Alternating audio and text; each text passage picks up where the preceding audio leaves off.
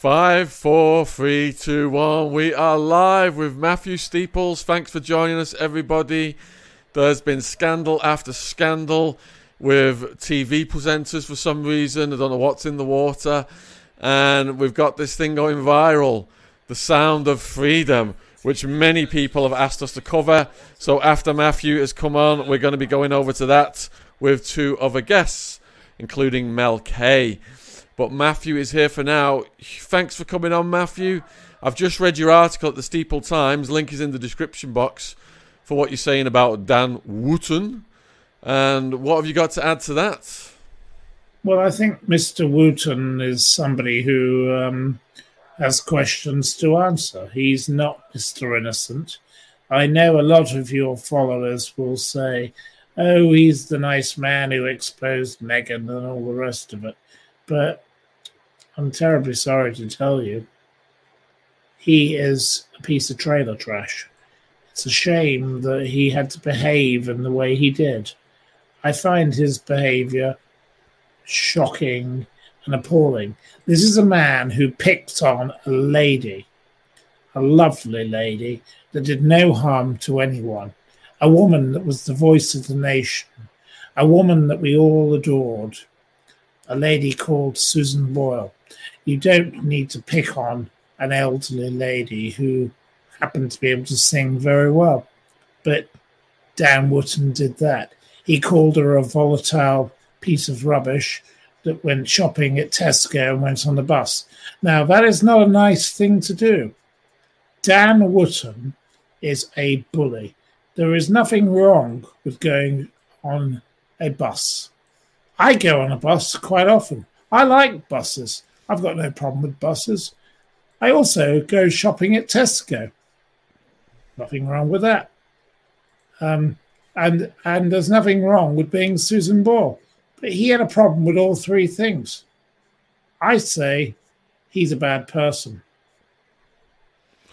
So Matthew, he has come out and said that he is a victim of a witch hunt over claims he offered money for beep images the violins play as usual for the the usual piece of toe rag who thinks he's above everything and he can downgrade everybody else.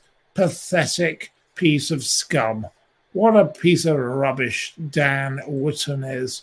I don't care whether Dan, Dan Wootton may be found innocent or guilty of all the other things, but he picked on an old lady. That's not nice. It's not right. It's wrong. He is a bad person. And I don't care what all your viewers have to say, who may well hate me for speaking out because I know a lot of them love Dan Wootton because, oh, he's GB News. Well, GB News should, should be ashamed of themselves for employing this dreadful man who insulted an old lady. And then they also should be ashamed because Dan Wootton also victimized a person that many of them seem to love. Um, his name is Johnny Depp. He said terrible things about him, and Johnny Depp, in my mind, is a good man. Nothing wrong with Johnny Depp. Amber Heard, on the other hand, awful. But Johnny Johnny Depp and um, Susan Boyle have both been defamed and treated badly by this awful man. And I think it is now time that the public were made aware that um, Mr. Wootton is not a friend of the people. He is a piece of nonsense that tells complete porky pies. And I'm terribly sorry to say it. I don't like Mr. Wootton. Never met him. I, I hope never to meet him. I, I'd, I'd, rather I'd rather meet Rolf Harris than meet Dan Wootton, to be honest. And you know they come from the same part of the area, you know. But I'd rather meet Rolf than meet Dan Wootton. That says a lot. You, you've got an interjection from Sean P, who said that Johnny Depp was convicted in this country. What's your rebuttal to that, Matthew? Um, no, the court case was won by Johnny Depp in this country. I thought they were looking at it again. The judge. Um, well, well, Johnny Depp won. Get over it. All right. Well, what did he specifically? What did Wootton say about Depp? You didn't. You didn't say. Um, no, what did he call him? He called him a wife beater. Right. Okay. It was a libel case. Very clear. I support Johnny Depp. I am Team Johnny Depp. Uh, Okay, do you want me to make it any clearer? No. So so Depp sued Wootton for libel and won. That's what you're saying. Jo- Depp is the uh, clear leader in this case, yes. Okay. Um, you know, Amber Heard lost in the UK. Amber Heard lost in the UK. She is a loser. And she deserves to lose because she's a fake. The woman is off her rocker. Let me just double check that because I thought that Heard. No, Um, um, the the case was lost. Um, no, the the case uh, the, in the UK, the case was won by Johnny Depp. So there's a lot of headlines. They, in the in about- America, it was different, but it was the headlines are saying that Depp lost in the UK but won in the US. This is um, the libel case against the Sun. There might be. He might have had multiple cases. Perhaps that's why. well, there were, um, but no, but um, no, I don't believe so. No. All right. Well, let, let's move on to the allegations against Wootton then, because that's what this story. Okay, we'll Is- talk about Wootton. And I've written So- about Wootton today, so you're all welcome to read about what he what he said about poor old Susan Boyle, a lovely lady. You know, um, terrible. The man's sick in the head. All right. So he's he's been accused of tricking men by using fake identities online into sending him pictures. In exchange, he's, he's, offering them tens of thousands of pounds to send pictures of them in compromising uh, positions. Let's say. Well, What's what what what's his motivation to do that? Is he running some kind of MI5 um, blackmail scheme? it's all very strange, isn't it? Well, why would on earth would you behave in such a fashion? It's totally illogical behaviour, wouldn't you agree? Yeah, unless he had some kind of motive. What do you think the motive is? Um, leverage over people. And where do you think the the leverage was? Well, if you target people who are high up in media and you get them, and it's a case of they're idiots for sending anyone pictures of themselves. I, don't feel sorry for them, for these adults. If kids get tricked into this, I certainly feel sorry for them. But adults um, getting tricked, off people offering money and you're high profile and you send pictures like that, you need your head testing. But but who who in the story do you feel sorry for? Well, I don't feel sorry for any of them, Matthew. But but where do you think the story will go next? Then okay, I'm just I feel And, sorry uh, for Susan Boyle. I feel sorry for Johnny Depp. I, that, you that- I are- that's they're, they're the two people I totally agree with you over. I don't agree about anyone else. If you are high Uh, up in media and someone's offering you tens of thousands for compromising pics, are you just going to let your greed take over and, and send Okay. a random person online? Okay, so can I interrupt? Uh, can I interject? Interject. Interject. interject. So, you know, I know you like all this. Can I interject thing? So, um, Susan Boyle, who is a woman who's never been, you know, on a date in her life because she's that's just her. She's just a woman that doesn't date. So, why would she be doing such a thing? And Johnny Depp, a man who is honestly one of the quietest, most humblest people I've ever met. He's a bit like Omar Sharif. He's a quiet person. Neither of them are the kind of people who'd cause trouble for anybody. So leave them alone. People should leave those two alone stop bullying them and bringing them into this ghastly story of this terrible people. I didn't even know who Wootton was until recently. I don't. Well, no, I knew a lot. Of, I obviously I've known who Wootton was for years. Mister Wootton is um, uh, Wooten or Wooten or whatever he calls himself. He's oh, he's he's the village psycho. So he was born in New Zealand in 1983. He moved to the UK at age 21. Yep. He joined the News of the World in 2007 and was the showbiz editor from November 2008 until the Rupert Murdoch owned paper shut in July mm-hmm. 2011. In 2012, he rejoined News UK, working for The Sun as a columnist before joining ITV as a showbiz reporter on Lorraine. And I know Andrew Gold did something on him the other night. Andrew Gold used to work for him at The Sun. Well, poor Andrew Gold. I'm sorry to say anyone who would encounter him because I actually think he's one of. He's just a toxic, nasty person who bullied a lovely lady, Susan Boyle. And I wrote about him years ago because of what he said about Susan Boyle. And I think Susan Boyle, you know, the lady who you know, my own grandmother and my own mother and everybody else, we all loved the voice of that lady. Simon Cowell had to basically say sorry because that lady came on the screen and they went, mm, ugly woman. She's going to be a disaster area. She's going to be awful. She turned out to be the best thing they've ever had. She's made them more money than anybody else she's a brilliant person. And you know, when she when she was she they were they, they said, "Oh, well, you know, you ought to have a bigger house." She said, "No, the bigger house is just a rehearsing studio." She goes, "I'd rather be in my own council house. That's where she's happy."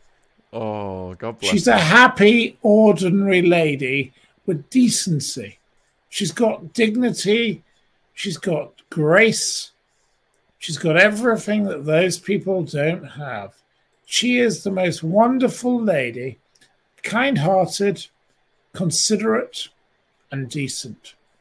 What have they got? They've got nothing.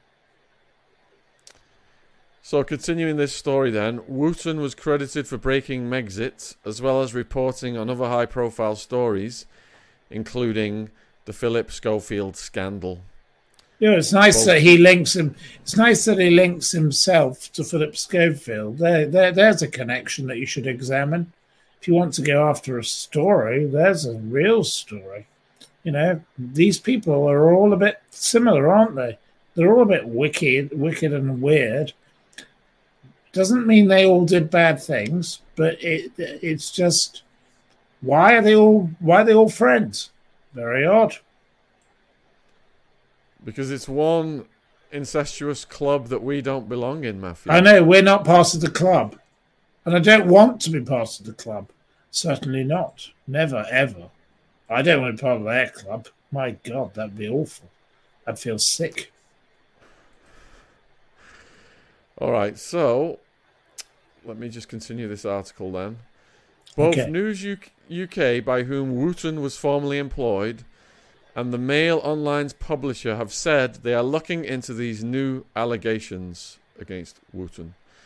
Contacted by the Independent following the publication of the Byline Times report, Scotland Yard said in June 2023 the Metropolitan Police was contacted with regards to allegations of beep offences committed by a man.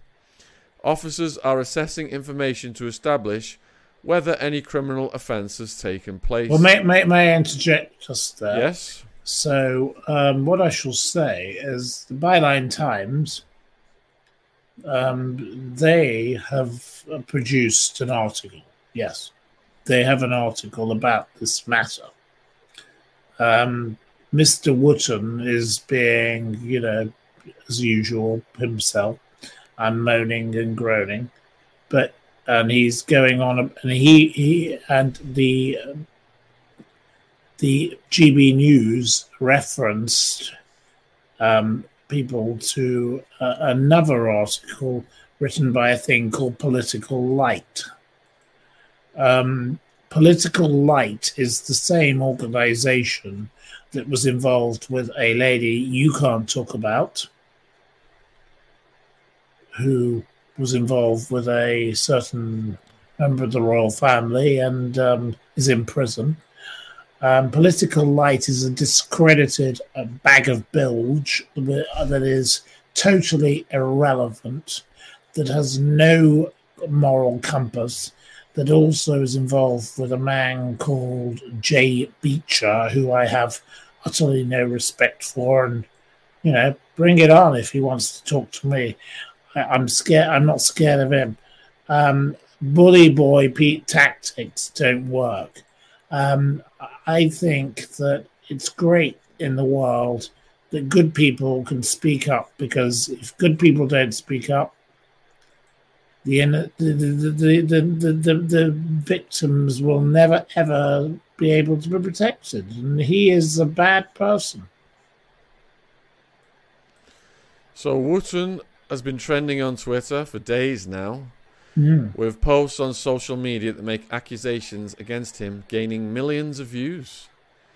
Shortly before his show Tuesday night, The Guardian published a report which made similar allegations against Branning.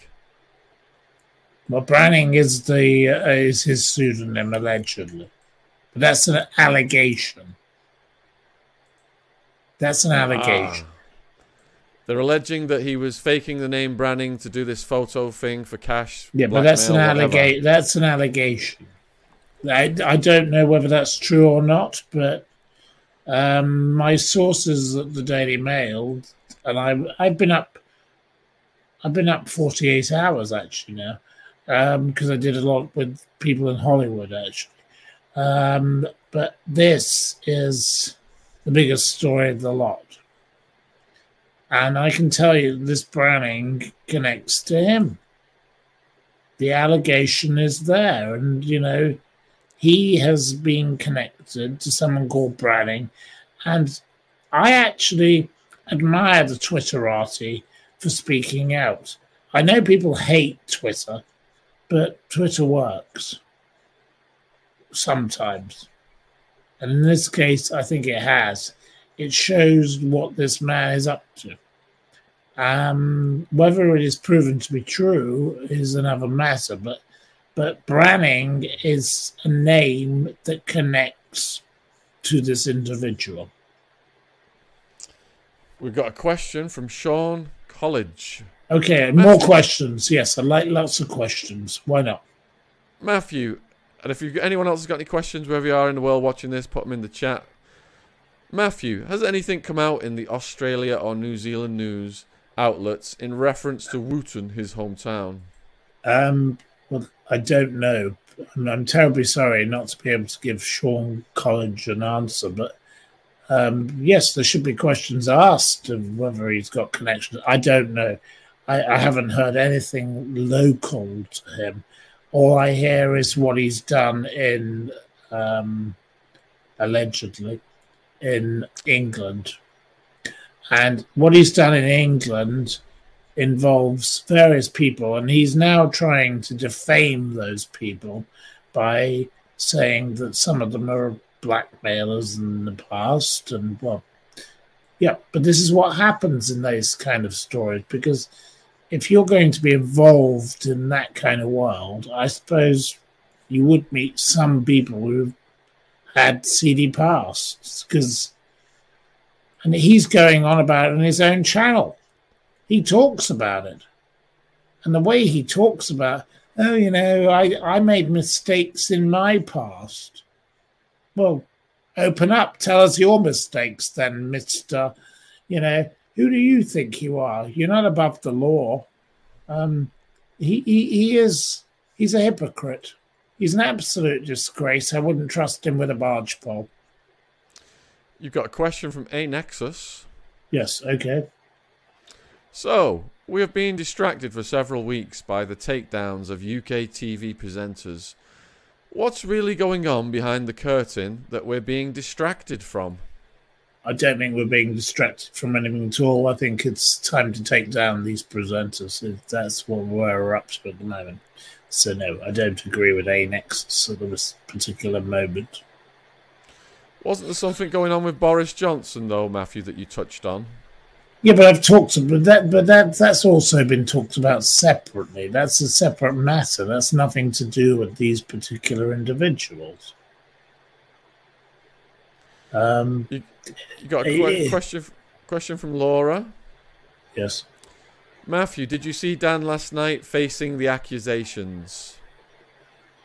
Um, I did. I've watched the whole thing. Yes. Um, yes. My answer okay. to the question. That's the the question. What's what's the further question?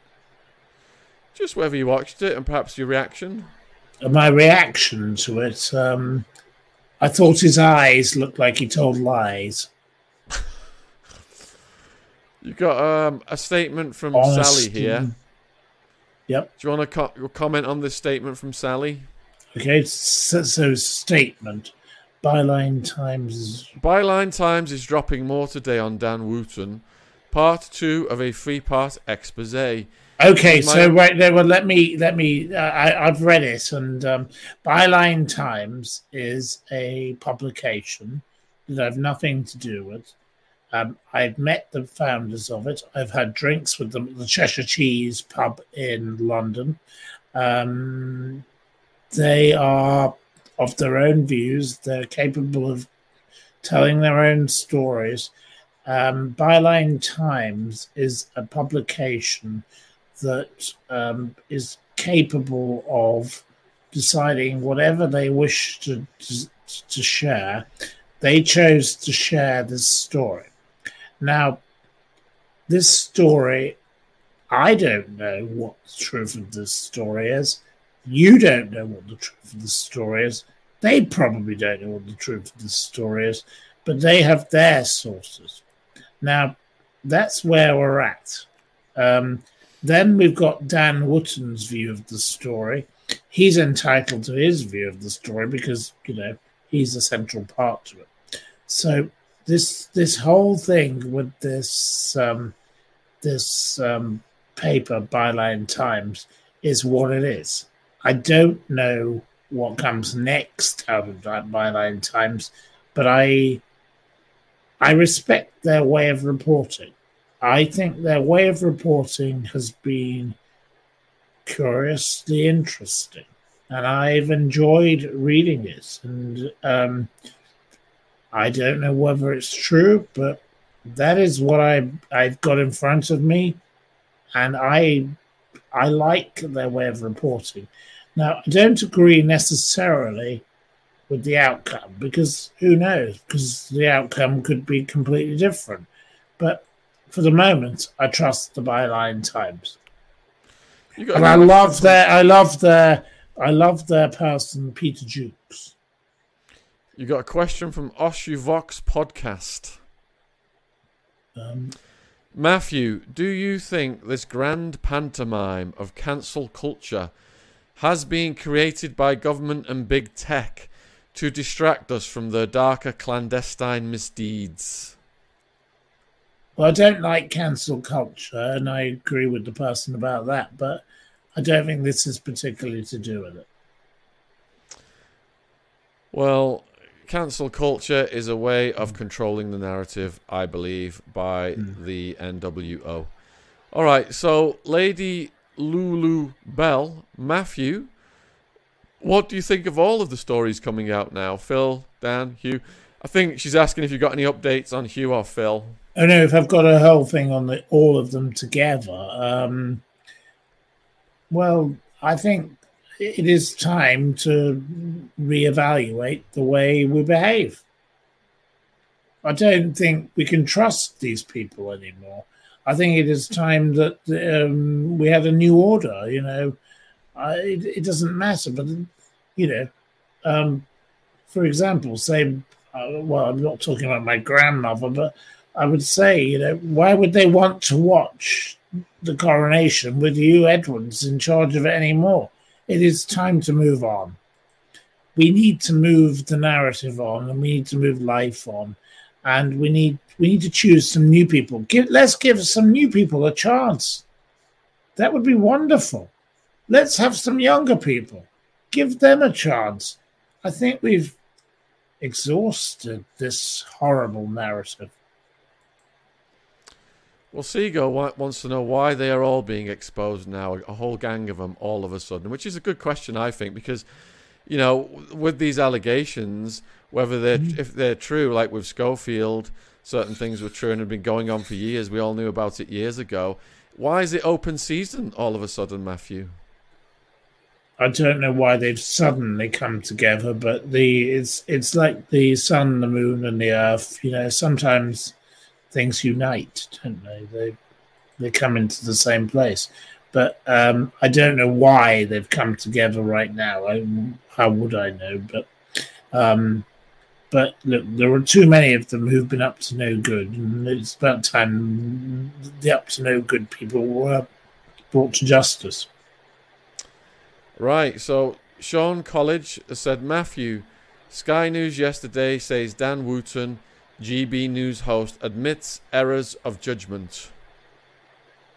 Well, he did in his video. Yes, clearly he he said that in his past he'd made mistakes.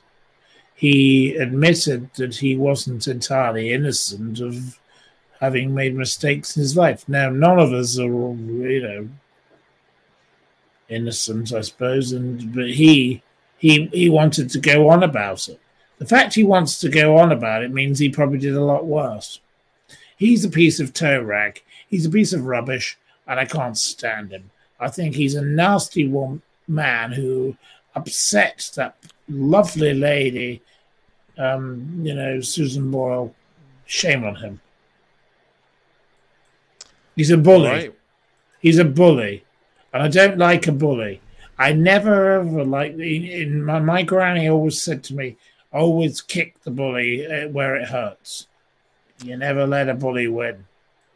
So we're talking about we're talking about errors of judgment. Let's go to his specific words and see exactly what he said. Mm. On GB News, Wootton said, These past few days I have been the target of a smear campaign by nefarious players with an axe to grind. Well, that's that that that interrupt. That's an, that that's a stupid thing to say to begin. I, like all fallible human beings, have made errors of judgment in the past. Errors of but, judgment. Oh, lovely. But the criminal allegations being made against me are simply untrue.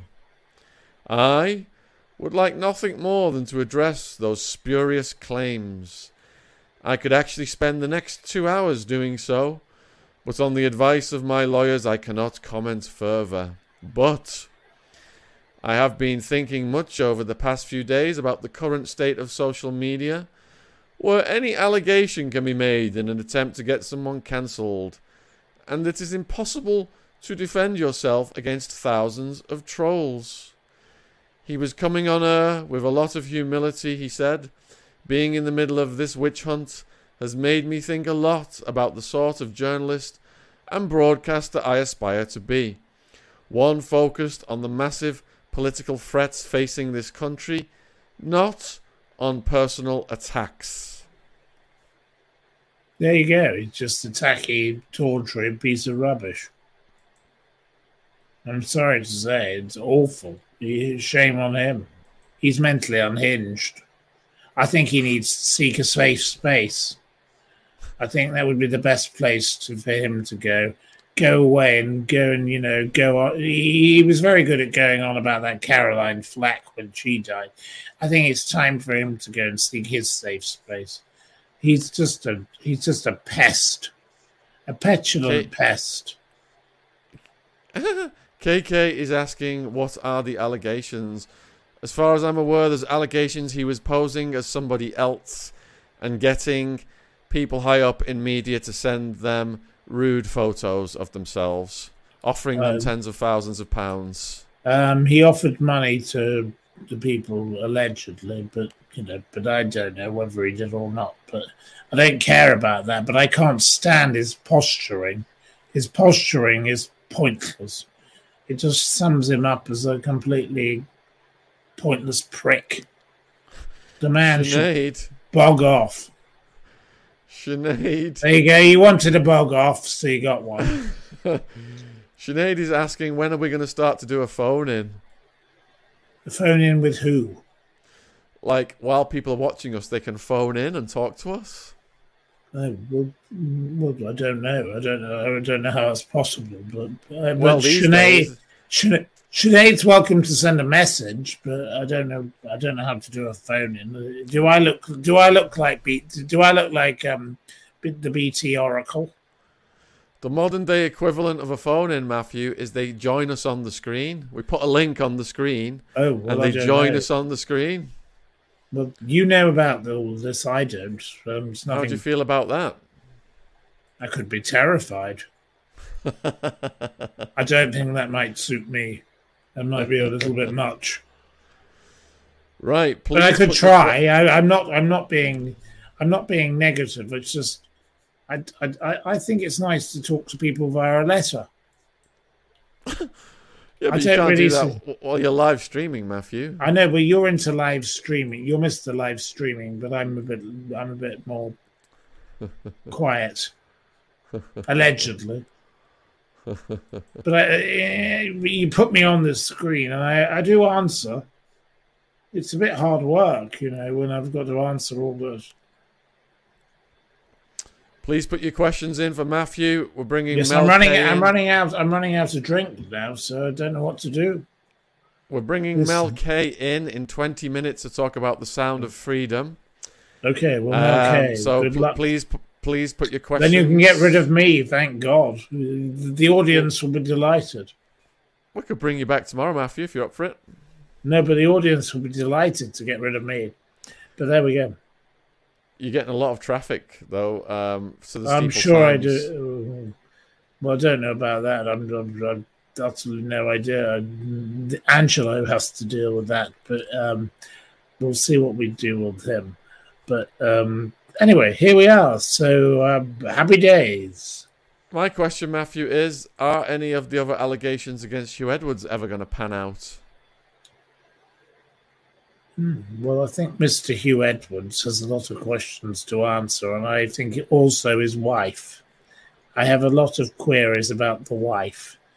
Um, you know, she spoke out too quickly. That's my view. And and Schofield is he going to relaunch? He may try, but he won't get far. I think Schofield's buried. I think he's totally over. But again, you never know. He could find a way. People do a reinvest, but but you know, okay, the, the- okay. Let's go back to a serious case that you and I have talked about, a case that actually matters. Barrymore and Stuart Lubbock. Barrymore has never been able to re- really reinvent. He's tried. He's done this Big Brother. He's done, you know, hanging around and the, the, all the rest of it. Didn't work out, did it? So, no, I think Schofield's career is over. I put him in the category of Barrymore. Could be Matthew, proven what- wrong. You've been asked for your views on James Stunt. James Stunt. Well, um, he he is awaiting his retrial, and I haven't seen him in two years. So, uh, who who's asking this question? The New Frontier. Um, why are they asking that question? That's my question to them. Well, they can So- put that in the chat. Yeah, well, I'd like to know why they are there, but I've, I've told them their answer. I wish James Stunt all the very best in his retrial. I hope he does well. Um, I have no personal problem with James Stunt, but you know, I haven't seen him personally for over nearly two years. So please, whoever you are, stop hiding behind your little card and say who you really are, and stop playing games. You're boring. Next question is from Bravo Mike Delta. Yep. How many how many more pieces of toe rag do you think are out there in the media, Matthew? Um, I think there are a number of others that will be exposed yet.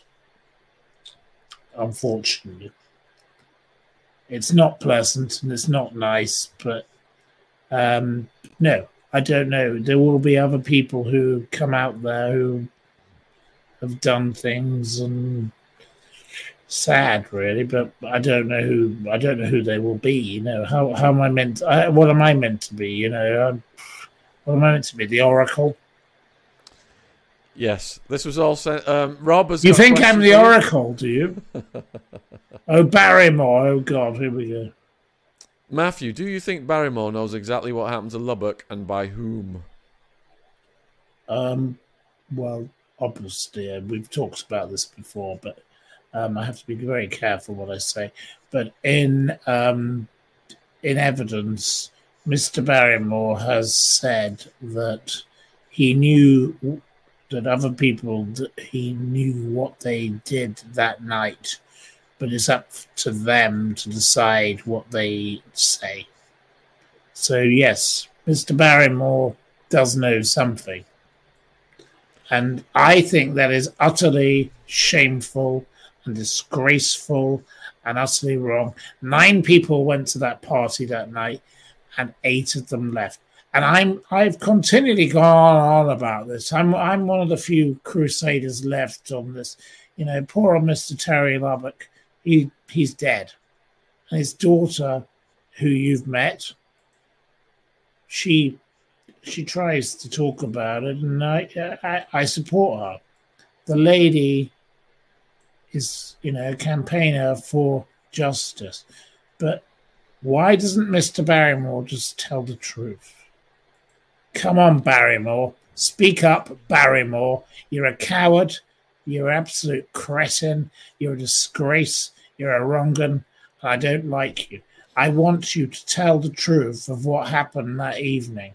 That is the truth.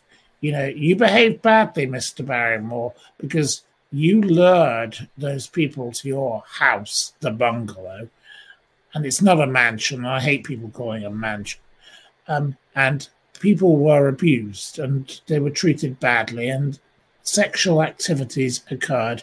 And amongst those activities involved a door handle and a pool be careful let's let's be let's, let's No, I'm going to be very clear. No, no, I'm being very specific.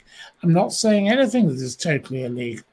Um, people were abused in that house, and you claim, Mr. Barrymore, to know that that other people knew what they did. Now there were nine people at that house allegedly. So, Mr. Barrymore, please finally tell the truth. That's all I ask. I'm asking a very simple question.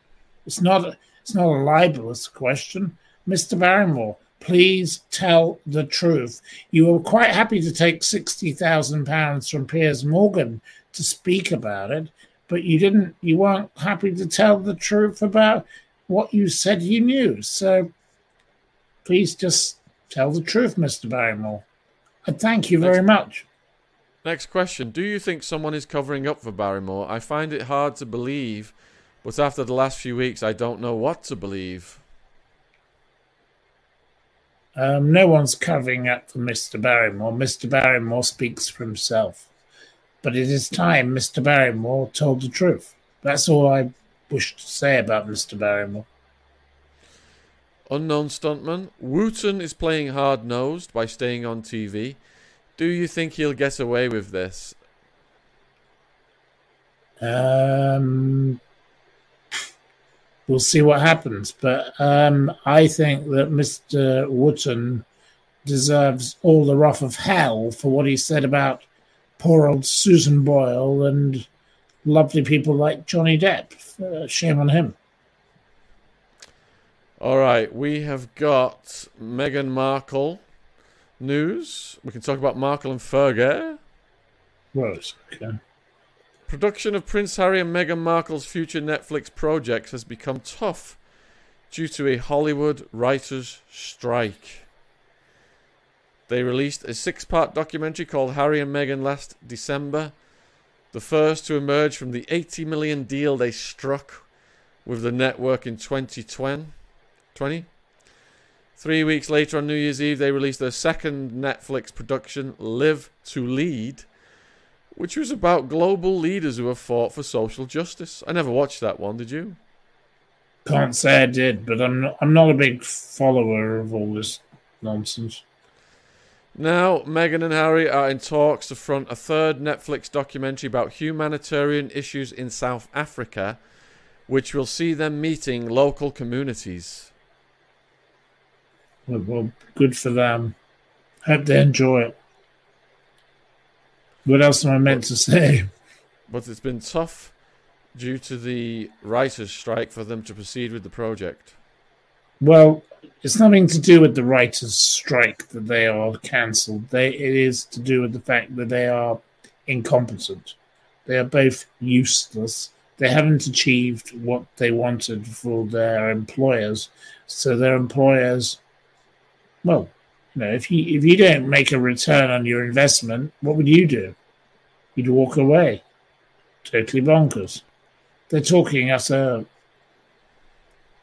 I don't need to say it. We re-employ the assets elsewhere. Um, you know, it, it is. They are not. They're not successful. They're not useful. They don't. They don't produce. They're not.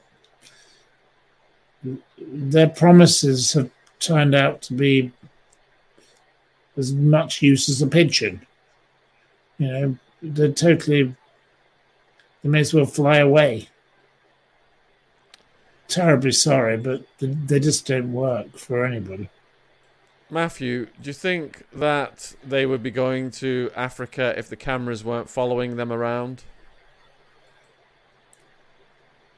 Um, they wouldn't go anywhere without the cameras following them around. That's them. Harry and Meghan are the camera couple. Because we just interviewed Richard Grennan about the narcissism of Harry and Meghan. But they belong. Um, but they belong behind the cat. They they like the camera, of course they do. They love it. A source told the Mail that cameras will follow the Sussexes as they visit compounds and share medical education, with production set to be a combined project from Netflix and the couple's Archewell Foundation. Do you think the Archewell Foundation is going to come right, Matthew, or continue to be sinister? Um, well, it doesn't seem to be able to keep its employees. That's a big problem. You know, 16 of them have left. That says something about the quality of the way they run their organization. Loyalty to who you work for, you know, in life is very important. Um, my relatives have always had people around them who've never left. It is very important to have someone who keeps your secrets. They don't have them. They're, they're useless. You know, Prince Charles and, Michael Fawcett, for example, there's a relationship. Okay, it's gone a bit wrong because there's been a bit of a scandal, but loyalty is always what matters. It, it, you know, if you get on with somebody, you stick with them. You and I, we've always got on. If we fall, you know, we haven't fallen out, and we stick together, and we we do things together. But you know, other people we've come across in our lives, like you've had rows with other people, and you know, they turn on you, and you stick with the person who's loyal, don't you? Absolutely. It's nothing. It's, it doesn't matter whether you're a royal or a rotter. Loyalty is key. Always stick with your friends. Always be loyal. I will say that. That's the key to success and happiness in life is don't burn through people. Associate with loyal, good people. Mm and you will prosper and uh, precisely have have good mental health. Precisely, I'm not criticizing. That's why I'm not criticizing. I just said it. I just, you know, stick with people who are loyal to you. Got a question from Lady Lulu Bell. Okay. Matthew, do you think Harry will be able to repair his relationship with William? Well, I don't, I don't know. That's up to them, but that's nothing to do with me. But Um, I hope they can. Yes, I really do. All right, going back to the article then. Meghan is particularly keen to share information about giving birth Hmm. safely with the women she meets in Africa. What do you think about that? Well, Meghan can keep doing whatever she wishes, but Meghan Markle is just a toxic piece of toe rag. She's a bad person who has no moral compass, in my view. But, but look, you know, he he, he is desperately clinging on for the sake of his children, isn't he? Let's be honest. He wants to keep his children, and he doesn't know what to do, and he's fallen out with his, you know, his birth family. So he's clinging on to this lunatic woman, and she is a complete lunatic. Get your questions in for Matthew Steeples now, please. Round them up, round them up. Don't Oh golly off. gosh! Oh golly gosh! what Question from Debbie Goulman. I need another What's the- drink in a moment. Debbie Goulman wants to know what's the latest on Samantha Markle's lawsuit. Um, well, that's for Samantha to tell you, but I believe her lawsuit is proceeding, so that's all I can tell you further on that. But no, I hope I hope Samantha does well because there's nothing wrong with Samantha. She's she's a lady who's been dragged into a situation that she didn't choose to be part of, and um, I hope it ends well for her in a good way. We've got a question from you, Matthew, but it looks a bit saucy, so I'm not going to put it on the screen. I'll just paraphrase it. Well, it's on the screen already. No, not that one. Um, is Matthew aware of the hashtag Prince of? And then No, I word- no no no. That's tacky, disgusting. Okay. horribly wrong. I, I just think that's tacky. I think you know that that that comes from people who don't like um, who, who love this Megan. Well, it's just tacky, horrible, disgusting, wrong. Question from question from Sally.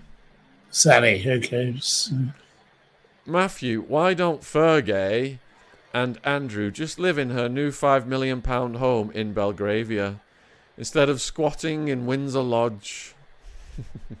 Um, because that wouldn't suit their their agenda. They're greedy. They're greedy and needy. And I believe there's a new podcast out by this man Andrew Lownie. Um, I haven't listened to it yet, but he sent it to me today. So I urge you to perhaps have a listen to that because he'd probably be grateful for a few listens. So I don't know, but I'm I, I I just don't like the woman, and I think she's tacky and needy and greedy. Andrew Lownie's fantastic. We've had him on a few times, and he wrote the book about Mountbatten. Yep, and I've also I've also been speaking with Kirby Summers today, a lovely lady who we all support, and you know she she exposed a lot of the stories in this case, and and I wish her all the best, and I hope she's doing well. We've got 2,000 in the chat right now. A huge thank you to everyone. Please like, share, subscribe, help us with the algorithm, and subscribe to the Steeple Times. Well, Positive energy. Do you like Samantha Markle, Matthew? well, that's kind of obvious. I'm I am quite friendly with her, yes. so the the answer is a, a, a huge yes. Um, if you want me to answer yes or a huge yes. Samantha is an amazing woman, a strong woman, very well versed in psychology. We've had. I'm not quite sure why I was asked that question because it's ridiculous because I I was the one who introduced her to you. We've had her on three times now, so please check out those individual. But who introduced? I did introduce her to you, so of Matthew. course I like her. Of course I like the lady. Well, it's a silly question, Next stupid question from, question, from Alexandra. A moronic question. In fact, I, I think that's stupid. Matthew, what do you think of the pictures with Megan at the farmers market? Keep up the good work. Um, I saw some pictures of her wandering around. Just more, more of her trying to show off like she normally does. She's the village idiot. Ghastly, tacky, common. we've got a question from Veronica. What did I study at university? I studied I studied economics and geography at the university, the London, the London, uh, the LSE. So there we are. Simple. I've answered your question. I don't know why. Why, don't, why? Why the question? I'm interested Agent- to know. Agent Orange wants to know Did Meghan Markle put a spell on Prince Harry? I don't think anyone put a spell on him, but he's just as he's just a, a drip, a deranged drip. He's useless. He's as much use as a chocolate teapot. Debbie Goldman wants to know Can either of us name a country that would welcome Harry and Meghan? Um, that's up to the country. I don't know. I couldn't answer that question. No, terribly sorry, Debbie. It's a strange question, but um, there we go. I couldn't answer your question. I'm, I, I, I wouldn't want them if I owned a country. No. Question from Sean College. Oh, him again. Matthew, Caroline Flack's ex was jailed for harassing Dan Wootton. What's your thoughts on this? Um, well, he obviously made a mistake in what he said, but um, doesn't mean that um, things said about this Wootton uh, by other people weren't correct. Um, it's, it's a completely unconnected matter to other matters. So, um, you know, but it, it's very unfortunate the whole scene of the, the, the whole debacle. But I I think that you know I don't have anything to do with this particular ex, so I don't know who he is. Nothing to do with me.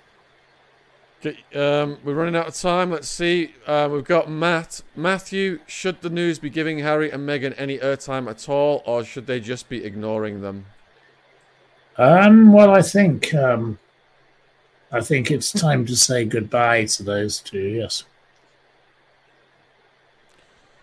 But they're not just going to go out, go quietly, are they, Matthew? She's the most No, but, no, no. woman on the planet. I'm not. No, but the question was, should we be giving airtime to them? But no, if um, if um, they're going to be given airtime, that's a different mat. That's a different question. Um, you you you neglect the question. Um, the question i if they are to be given airtime, well, they should be given airtime for the trouble they've caused, and that's about it, in my view. Next question. What uh, do you think of all this Oprah, Meghan, and her with children? I don't know if that's a coherent question, really. Um, I don't really know. Um, Oprah, what, what's she got to do with it? At this stage, I don't know. Has the, have they had a meeting? I don't know. I, I Well, even know. Oprah, even Oprah's started to distance, hasn't she, from them? No, but I don't. But I don't know what the question is. It doesn't make sense. It's a question. I'm sorry. It doesn't. I shouldn't have read it. Mitchell's saying, "Have you ever had a pint in the punch bowl, Matthew? Thank you." The Punch Bowl in Mayfair. I've had lunch there many times. I've had dinner there. Oh yeah, uh, Madonna and Guy Ritchie and yeah, I've been there many times. And before they owned it, I went there when Michael Gove used to live around the corner when he he was uh, living there with William Hague. Um, I know all about that pub. I, I've known that pub when it had like Indian carpets. I know that pub very well. I know all about that pub, like I know the Grenadier. And I hope you you readers will um, read my article about a young man who who um, was murdered a, bu- a butler in Belgravia, and that's more interesting. And he killed someone around the corner from the Grenadier pub, which is now owned by Sir Jim Ratcliffe. Um, that's a more interesting story, I will tell you. So go and look at real interesting stories instead of silly old gossip. Right. Looks like we're about to bring in the people from the Mel K. And here's. Mario Garcia. Um, we love Mario Garcia. Um, we, I don't think we're going to be removing their titles, but we love Mario. Mario's a lovely gentleman. Do you fancy doing a Royals and Rotters on Saturday afternoon again, part three? Oh gosh, well you want more with me? Well, I don't know who who knows where I'll be by then, but I could be in the vicinity. Well, we we may work something out. All right, we're going to bring in the people from the Mel K show, and it looks like they're just getting ready to get over to the sound of freedom. And put a one in the chat if you have watched The Sound of Freedom. Put a two in the chat if you have not watched The Sound of Freedom. And hopefully, um, Matthew will get on top of that soon as well because it's a very important film when it comes to the welfare of children. All right, Matthew, we will okay, see well, you take care. next time. Thank you. Check out Matthew's links at the Steeple Times. Good luck. Okay, good luck and goodbye. Cheerio, my friend. Hey, Hello. Mel, how's it going? It's going well. I'm glad to be here. Lots of going on in the world, chaos everywhere, but uh, glad to be with you, sir. Indeed. I've just watched The Sound of Freedom and I was absolutely gripped from the beginning, but in a stomach churning way. Um, the woman that went to watch it with me, 30 minutes in, she stood up and said, I can't watch this anymore. I can't stomach it anymore. But she was kind of frozen and then she sat back down and she said, But I can't stop watching it. What kind of an effect has it had on you, Mel? Um, well, I actually first saw it three years ago um, with the filmmakers when they were trying to block it to come at from coming out. And uh, a lot of people know that watch my show that I had a horrible experience very early when I was very young in Hollywood myself, uh, dealing with these kind of people that are predators, elite predators um, that um, basically have no respect for human life and uh, they treat people like products and do not have any uh, remorse. So I was very happy to see it. I was a little surprised that people weren't putting together you know all the different pieces of the project because for me i in my own experience a big part of that was how they lure people in how they lure in parents and children uh, in hollywood myself my own horrible experience but you know basically taking your talent or your desire to be a model or a singer or an actor or something like that and they know full well what they're doing they're pulling you in and once they get you in then it's kind of too late. And and that's really what that showed. I thought it was really important for parents to understand that all these competitions out there and these modeling groups and these oh your kid's so talented and all of that is usually a red flag. That's really not how the world works. Mel, so just to recap then for the viewers who are not familiar with your story, could you just firstly just, you know, say what who you are, and what your mission is, and then perhaps we could talk about how they did reel you guys in. Yeah. Um, well, I am a. Uh, I was a. Um, I'm from obviously I'm from Philadelphia, but I went to NYU. I, I studied film. I was a filmmaker, a dramatic screenwriter. Uh, I also uh, dabbled in acting and and uh, comedy and all of that. I actually had come across a lot of these people. I started very young in in New York City. Um, I moved to Hollywood in my very early 20s. And um, shortly after that, I, I, had a little bit of success, very young, the agent, the manager, the whole thing. And uh, my story is that at some point, I got offered a project under false pretenses by a huge studio. Um, you know, they pick you up six in the morning, they take you to a set, they tell you, uh, you know, here's the wardrobe, here's this. And you're thinking, what is going on here? And next thing you know, you, you, feel like you're being assaulted. You feel like this isn't what I signed up for. And they sit you in a room and they yell in your face that you will never work again. Get back on that set. You are not, um, you will never work for this. It's a big, huge company that I was dealing with. And Sex in the City was their big show. So it was like, well, this is no different than that. And I'm being like, yes, it is different than that. You know, you'll go back out there. You'll never work again in the business. You'll never do this and that and the other thing. And at that point, you know, you're all crying and everything. You know, take this, the anti-deflammatory. I mean, there's thousands of people have this story. Uh, you know, if you get big enough in the industry, you'll have an agent or manager or lawyer that can go clean up the mess. But you know, after that experience, you know, then you are just demoralized, dehumanized. Somebody has that footage. You have no control over it. It doesn't matter what I signed and uh, and and thousands of people. And it was a real low after. It took me many years to really get over that. And then you know later in life, there's the dark web that didn't exist at all. And I've dealt over the years with hundreds of women that have come to me that have that story. And what's really scary now is that now women go and they pursue that because when I was when that was, you know, 22 years ago for me. Well, there was no internet, there was no Facebook, none of that existed. Now these girls have been lured in over all these years uh, through all their famous stars that have this has happened to them. Believe me, um, that they now go out to OnlyFans or they go and they send videos or they do this nude modeling on um, on on camera for money. They don't understand that when they're 45, 50, when they have kids, the web is still going to have it there. And and and this is a problem. And I've had many people since Sound of Freedom come out because they know that I'm a big advocate for people that were sexually assaulted, especially in Hollywood, um, that are re-traumatized by this and how how this project is also causing so much controversy. And and a lot of people are wondering where is the what happens after the rescue? Because that's what we need to know. Oh no.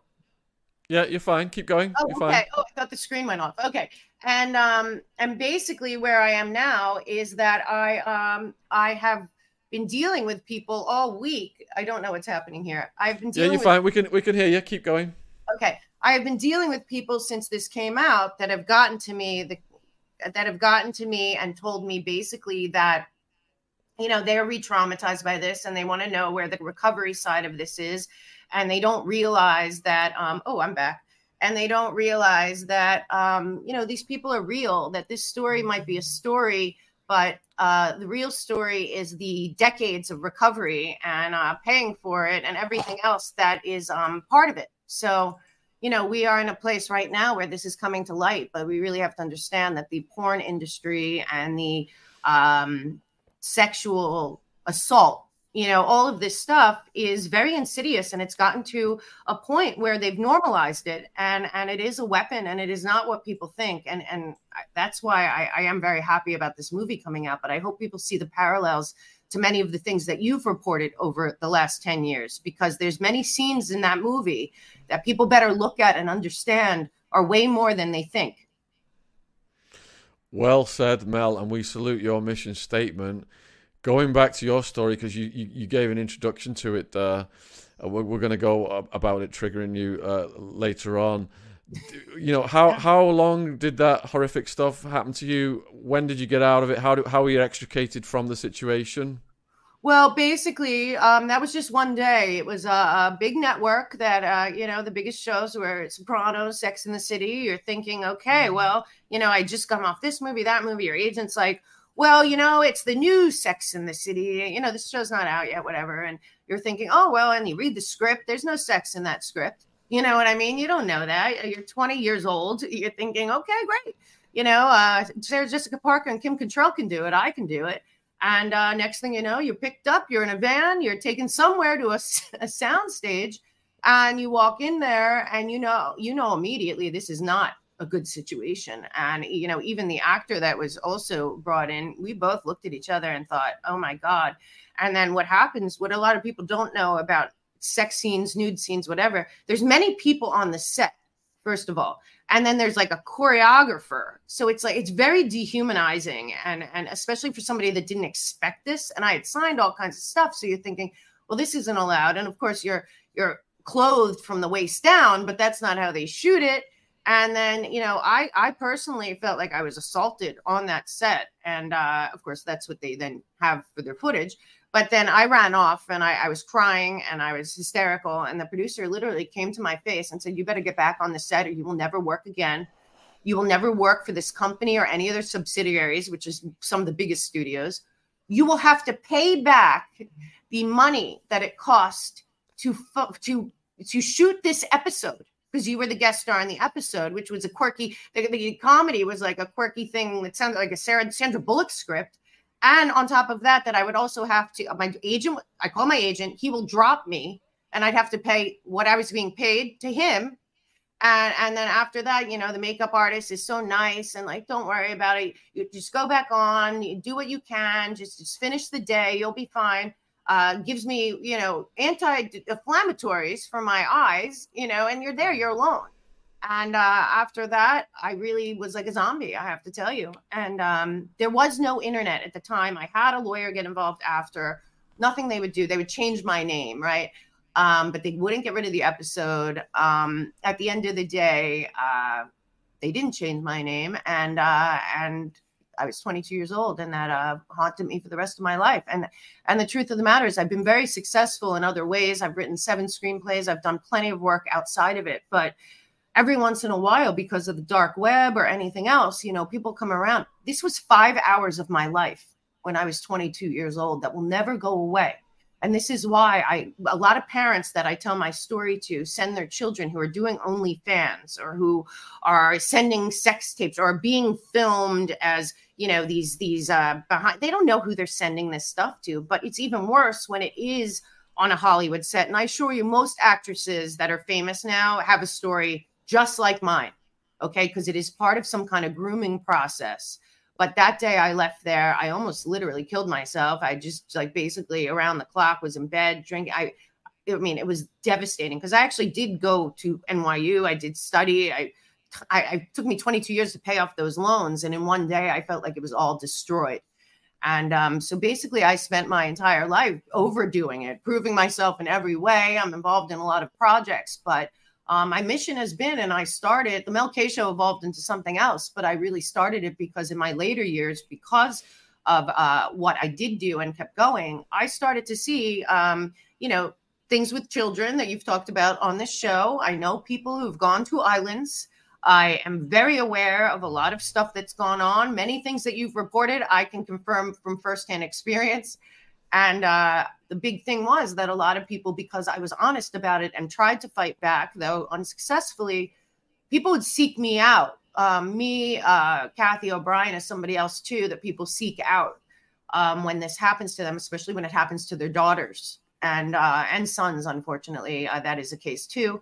So for me, um, I hope Sound of Freedom opens the door, but I really hope people understand that the the industry is insidious, and then when Hollywood gets its hands on it, you know, you go on that set, somebody has that footage. And a lot of actresses and actors later in life uh, are surprised with an email or a text message with a picture of them when they were a child and abused uh, and taken advantage of. And we really have to fight back about this on a major scale. You know, we all know about the child stuff that is placed uh, to blackmail people and bribe people, but that child exists and is still out there. And uh, that's that's a big thing we have to remember is that every single time that that stuff is viewed that person is re-traumatized and re-victimized. And um, the big big focus should be on not just stopping that but helping the people heal. Because i'm telling you it's a lifelong process. Even at as recently as doing the mel k show you know it'll come back to haunt me but i know that my mission is transparency truth and helping people heal. And also you know i feel like my country is as sick as its secrets and it's it's time for those secrets to be revealed. And uh, that's how i feel about recovery and everything else. Well said. So are, were any of these perpetrators across the industry ever put in prison? For example harvey weinstein would he have been engaged in this kind of activity a hundred percent. And I, I, you know, those stories about Weinstein. I met with him at a hotel once. You know, I mean, Did it's, you? it's yeah, and it's oh normal. Oh god, like I've not, I've not, I've not heard this one, Mel. What, what happened with Weinstein? Oh yeah, a, a bunch of people. We were at the Polo Lounge in in Beverly Hills. It wasn't abnormal. People have to understand this wasn't abnormal. I know people who've gone to said island. You know, I know that this is real, and and that's that's the truth. And people can look at something, you know, from when I was a child. They don't know what I, you know, in those years later, it really became. I wasn't afraid of anyone you know so when i would see things happening i would be one of the people that would call it out but i've been in many situations with many harvey weinsteins you know and and he i feel like honestly if you saw she said the movie i feel like that was a straight up whitewash of what really goes on and uh and the truth of the matter is that it is a predator prey atmosphere out there. And um like i said uh, every single actress that has made it, most of them have an experience like this, and it is over their head at all times for their whole lives, hoping and praying that it never comes out. And there was a real normalization, as we all know, in the early 2000s, especially when the Paris Hilton and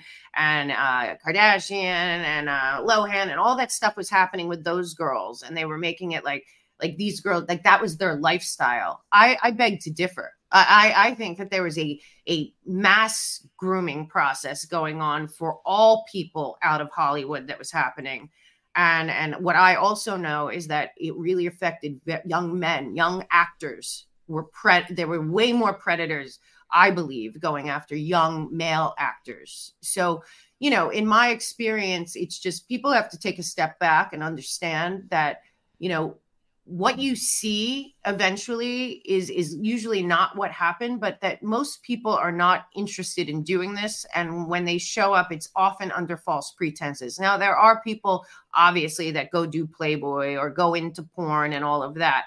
But you know what? Those people too a lot of times uh, need compassion and healing and do eventually come out of that. But you know we really have to be aware that this is real. And anyone out there in the media or elsewise that is acting as if it is not uh, really should be looked at because everyone in Hollywood, I am telling you right now, I was to every award show for 12 years. I, I know lots of people. There are a lot of people that are right now, and I believe for the last three years, have been terribly scared that they'd get a knock on their door because they are guilty and they are out there. And I keep I see them all the time. And the truth of the matter is, I believe that uh, the time's up and I think Sound of Freedom is the beginning of the end for the predatory class, especially in Hollywood and, and in the Hollywoods around the world.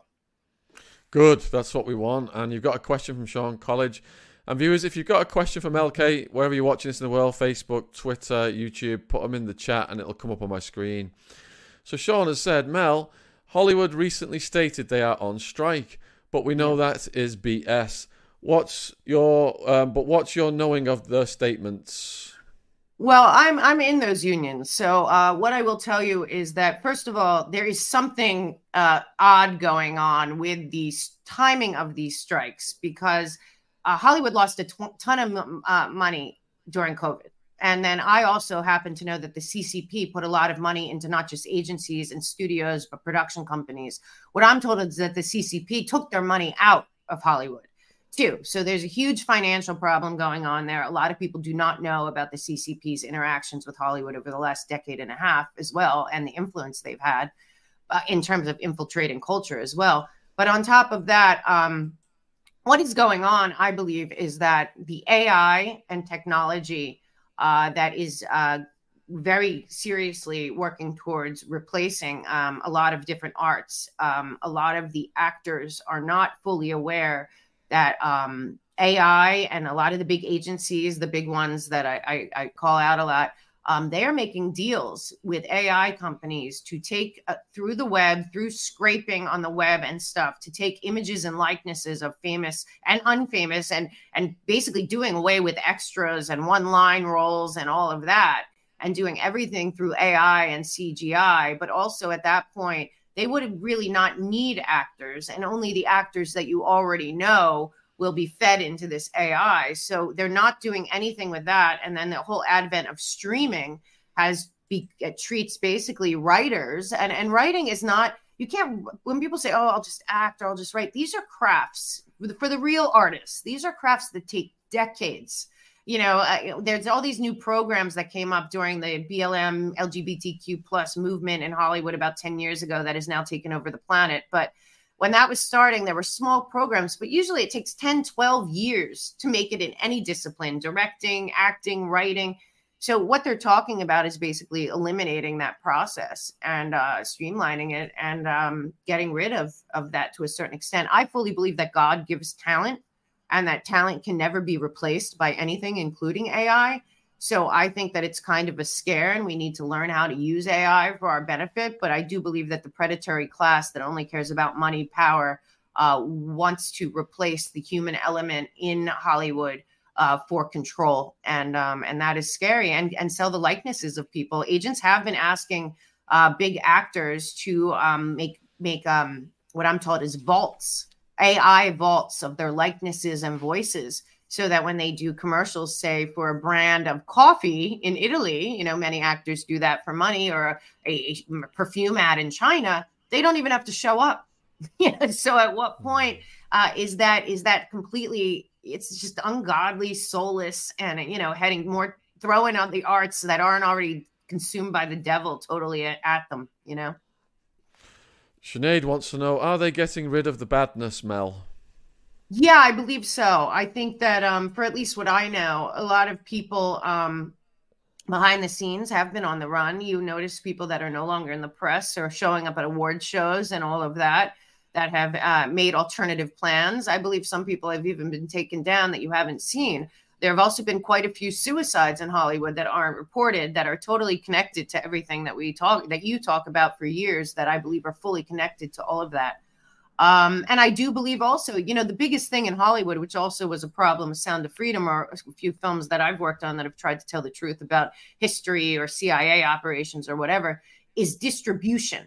It is the is the stranglehold of distribution. But because of shows like yours and other shows that have continued on and found ways to continue to speak the truth and tell the truth, that is also happening for film and TV and music and everything. So what we are seeing is a decentralization and a taking away of the powers by the elite oligarch billionaire class that is running everything on this planet right now and putting it in the hands of the people. I know that some of these models that are coming up, I know Mike Smith from Out of Shadows is creating one. I know, you know, Angel Studios has one. There's many others, Kevin Sorbo. There's a lot of people that have been blacklisted from Hollywood. My good friend Roseanne that are just done with it. They're going to just make their own stuff and they're going to find their own distribution channels. And you know what? If they get taken down, because of the resilience of people like you and others, they're going to find another way to get it out there. And I believe that there's more hunger for truth, honesty, redemption, and good stories about good humanity and bettering ourselves than there are not. And they're going to get out there one way or another and replace the model that they have. Claudia's asked whether you know anything about the rap community as part of Sleaze. Yeah, it's a huge problem there. Uh, I am not in that community, but I do know people that are and have been caught up in it. Um, a lot of people see the tattoos. Just look for the tattoos. I mean, listen, uh, everyone knows LeBron James prays to Satan before every game, and the entire stadium of the Lakers fans cheer it on. So, you know, there's a humiliation ritual aspect to a lot of what happened, even with me, but with ha- what happens to people in Hollywood, in music, in these videos. You think that these people are doing this because you know, we've seen all the satanic stuff at the award shows or the, the blood sneakers. Are, a lot of these people are going being put through humiliation rituals, which is very, very sick, but it is part of the control mechanism. A lot of these people also, um, I have to tell you again, like I said early on, their parents are are are schmooze. They're brought into it. A big way that they control people in Hollywood, especially in both music and and for big celebrities, is they get to the family members. So they're not just funding the, the actor or actress or musician or rap star, they also get to the family. So now they're su- financially supporting the family members, and then they're financially supporting this person, and then they have 10 people handlers around them. And any single one of those people can be triggered at any time or cut off or whatever. I mean, it is it's a spider web and if you get caught in that spider web and and you try to fight back like i once did as a, as a naive kid thinking they can't do this to me uh, you will be humiliated if not destroyed and I, I just want people to know. There are the whole me too movement god bless rose mcgowan she's a true victim but that movement was hijacked uh, by people that work at caa and uh, and and something called times up and um, and it was taken and then all these people that have won oscars and worked for decades with weinstein and a lot of the worst predators that people do not know behind the scenes were then lauded as the times up women and going out there. I will tell you as being somebody who also went through recovery in hollywood uh, that there are way more suicides and alcoholics and drug addicts that come out of this world than people can ever imagine uh, I am lucky to have gotten out alive and and have created a life for myself and had 17 years of success after. But I will tell you that is not normal. And the failure rate in Hollywood, I would say, is 97%. So uh, people have to really understand. And if we if we decentralize it, if we keep pushing, and if we keep making films like Sound of Freedom and and there's many other ones coming out or um, Out of Shadows even should have gone that route. They didn't believe that they could do that at the time, and I believe Mike has a new movie coming out that will go that route. But we have to support independent filmmakers, independent musicians, independent artists because the cancel culture can't work if the people show up. and uh, that is their power is distribution and we all have to support and uh, help fund and finance and find and promote projects that are for the good of mankind because when i went into filmmaking and going to nyu as a kid all i wanted to do was make movies but i wanted to make movies that after that movie ended people sat there for five minutes speechless and it changed their thinking about something important or changed them and i think there's a lot more artists out there that would prefer to do that Mel, when you met Weinstein, then was it obvious what he was up to? Did he say anything untoward to you, or did you see him doing no. anything vile? No, because I honestly, the truth is, even though that happened to me on that set that one day, and we're talking about five hours of my life, the rest of my life had nothing to do with that. And until the dark web and the web showed up years later, you know, I kind of just acted like it didn't happen. Then you had to really deal with the trauma. But um, no, and, and, I was lucky. One of the people that did help me a lot in my career in, in New York and then later in LA was a big executive at, at, a studio that was a friend of mine that had seen me in a play on Broad off Broadway when I was at college and kind of championed me along the way. Well, he these I feel like he protected me from these people. So they knew that I was friends with this one man that was very is still very powerful and I never had that experience, but I had met all these people and they they all were very nice to me. Like I said, I was invited every year basically to the Golden Globes parties and Vanity Fair parties and, and I lived in that world. So uh, I was also with for many, many years a very famous person myself. So I never had that, but I knew it. Everyone knew what what happens. Everyone knows about. Well, don't I'll, you know? Forget meeting me in the lobby at the Four Seasons. Just come to my suite it's it'll be more intimate. We can really talk. Mm-hmm. and what happens there. But I will tell you, as as somebody who who was naive at the time, uh, a 20 year old, 22 year old, 24 year old actress with no no support system, a, a, shady agent that just wants to make money and sell people like a stockbroker, uh, is going to encourage you to do that. And and you know, and I have to tell you something which a lot of people will not admit because of this whole Me Too thing was was hijacked and the whole believe all women. I, I firmly know this to be true that the women in Hollywood that are very powerful are as bad, if not worse, and and terrible to other women and set this stuff up and set up women. And it, it is an insidious and it's a very small group at the very top, but it includes a lot of women. I have been privy to witches' covens of very famous women in Hollywood. So the whole model is a lie and and and you know and it's the power to the people and to god and to people out there to be very honest with what they are paying for and to stop paying for it. And, and i will say again there are a lot of very good people in that industry but a lot of very good people put up with a lot of evil because they just turn the other cheek or look the other way the same reason i did because they just want to work. Which brings me back to sound of freedom. Look at the role of the model wasn't she like a beauty uh, queen winner or something? That the woman in Colombia who enticed the, you know the kids. Yeah, I believe in real life she was a uh, Miss um, Guadalajara somewhere. She was she was a, a beauty queen. That's a true story. That she was a beauty queen in real life. And this happened to me very young in New York City uh, when I was very young and I was uh, in in school and I was studying and I was also at the time attempting to be a stand-up comedian. But uh, you know, around 19, 20, people are coming up to you on the street, like they want to set you up for a photo shoot, or or you know, I want to do a screen test, and and you're you're you're even saying to your mom, oh, your daughter's this or your son's that. And, and really entice that happened to me. It happens to met millions of people all over the world. These competitions are not in America. I mean, Disney, uh, you know, uh, what's it called? Um, America's Got Talent, whatever. You see these things, whether it's those companies or not, those kind of talent competitions are everywhere on planet Earth. And a lot of times they are this kind of situation where they are sucking people in or sucking in parents.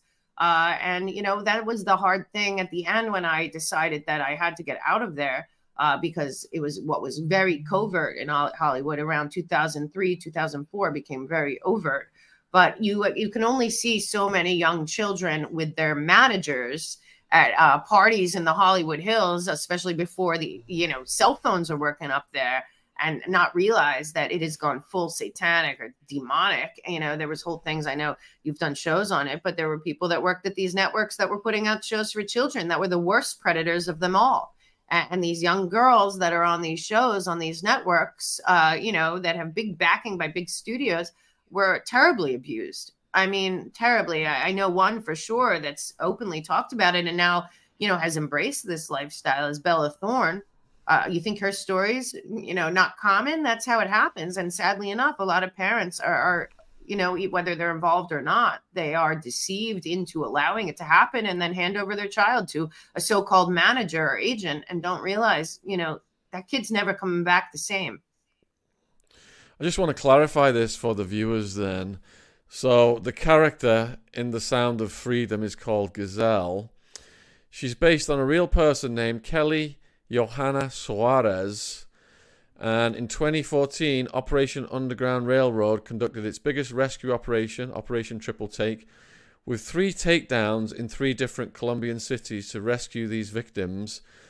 Along with 123 survivors, 20 were arrested and now face charges for their heinous crimes.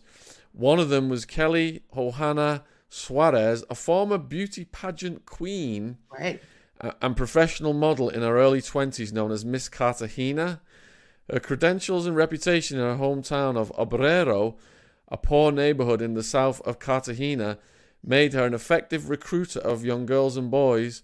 Not only was she a successful model, but she also appeared in a music video for a 20 time Latin Grammy award winning Colombian musician, which further boosted her status her trusted role as a leader in her impoverished community was also gained through her former beauty pageant experience and social work studies at Colegio Mayor de Bolivar. Any thoughts on that while I change my camera battery? Yeah, yeah. yeah, my thoughts on that are don't forget, and we know this, you and I, from our experiences in the past.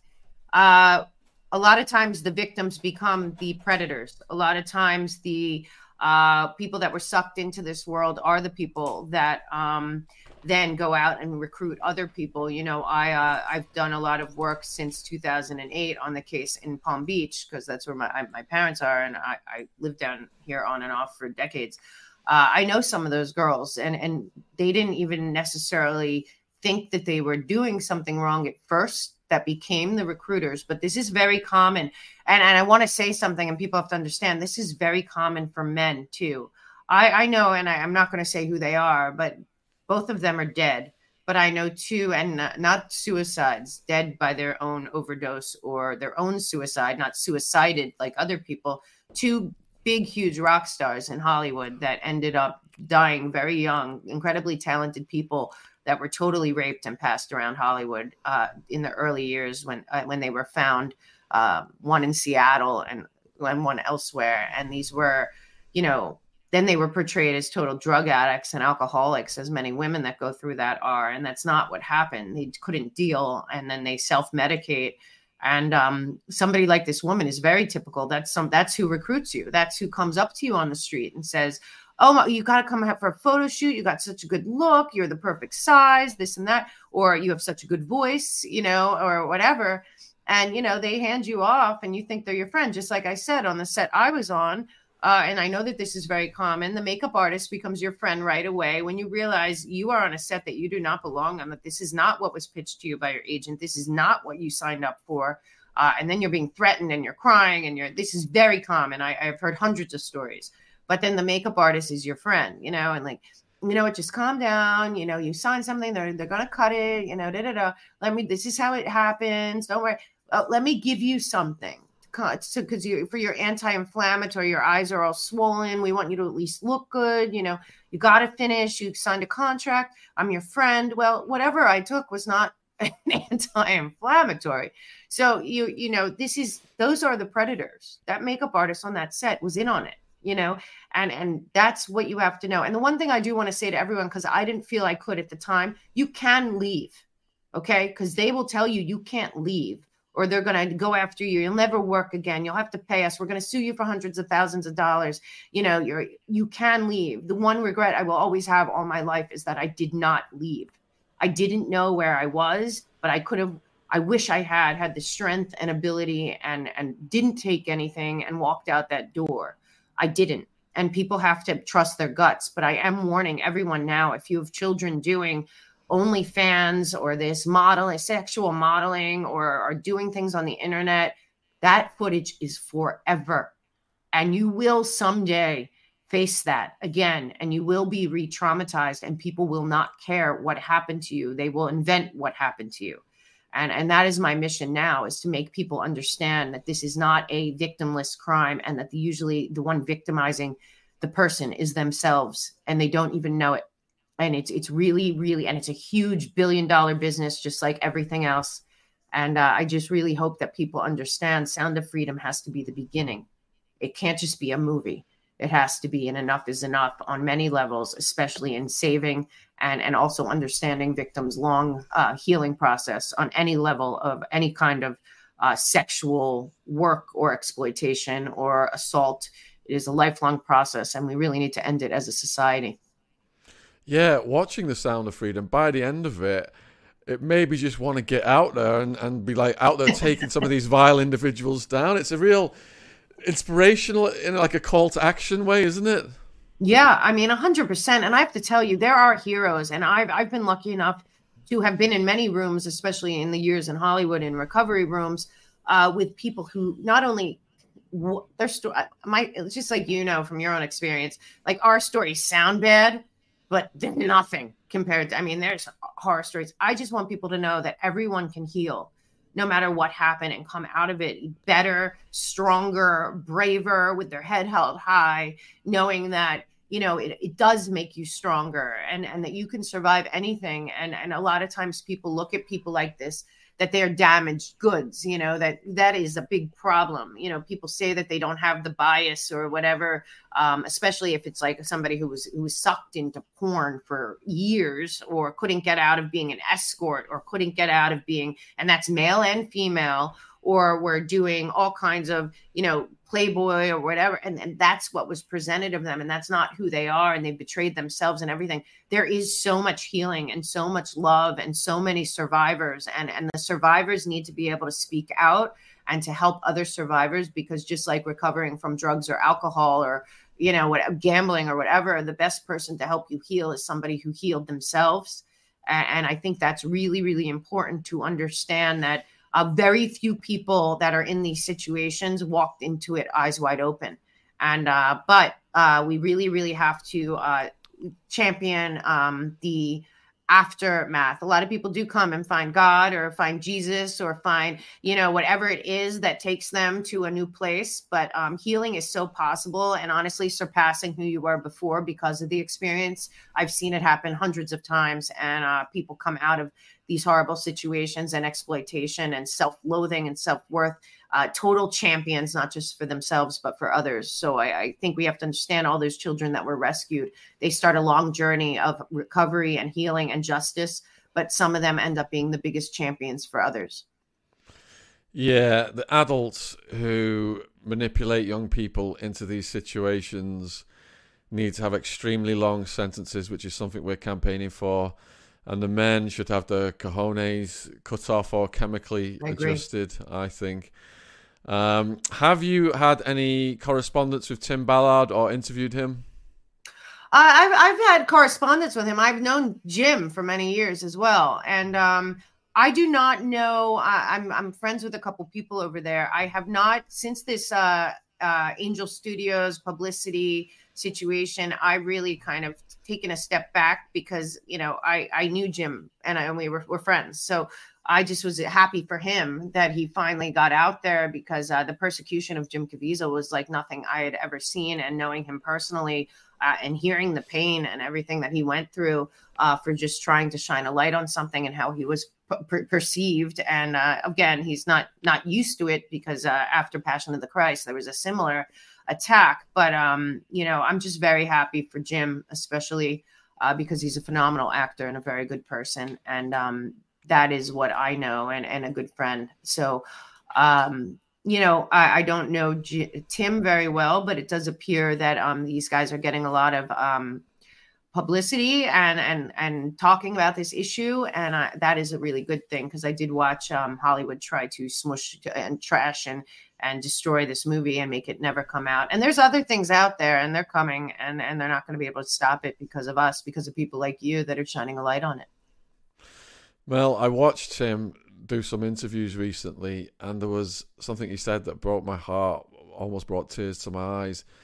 He he mentioned about every time he watched one of these videos that was he was assigned to watch, so he could arrest the people watching them. It seared a hole in his brain, and he had over a thousand holes in his brain. But there was one in particular. He watched this child, and during the act, it was it looked like the child's body broke in half, and I, I just, oh my god, I just even just saying that right now, it's it's just, yeah, yeah, it's a it's You- horrific, isn't it? Yeah, you know, uh, Mike Smith has an has a similar story from Out of Shadows about a therapist that told him that that's what she does for a living is heal children in Hollywood that have been so badly assaulted that their bodies are are mangled.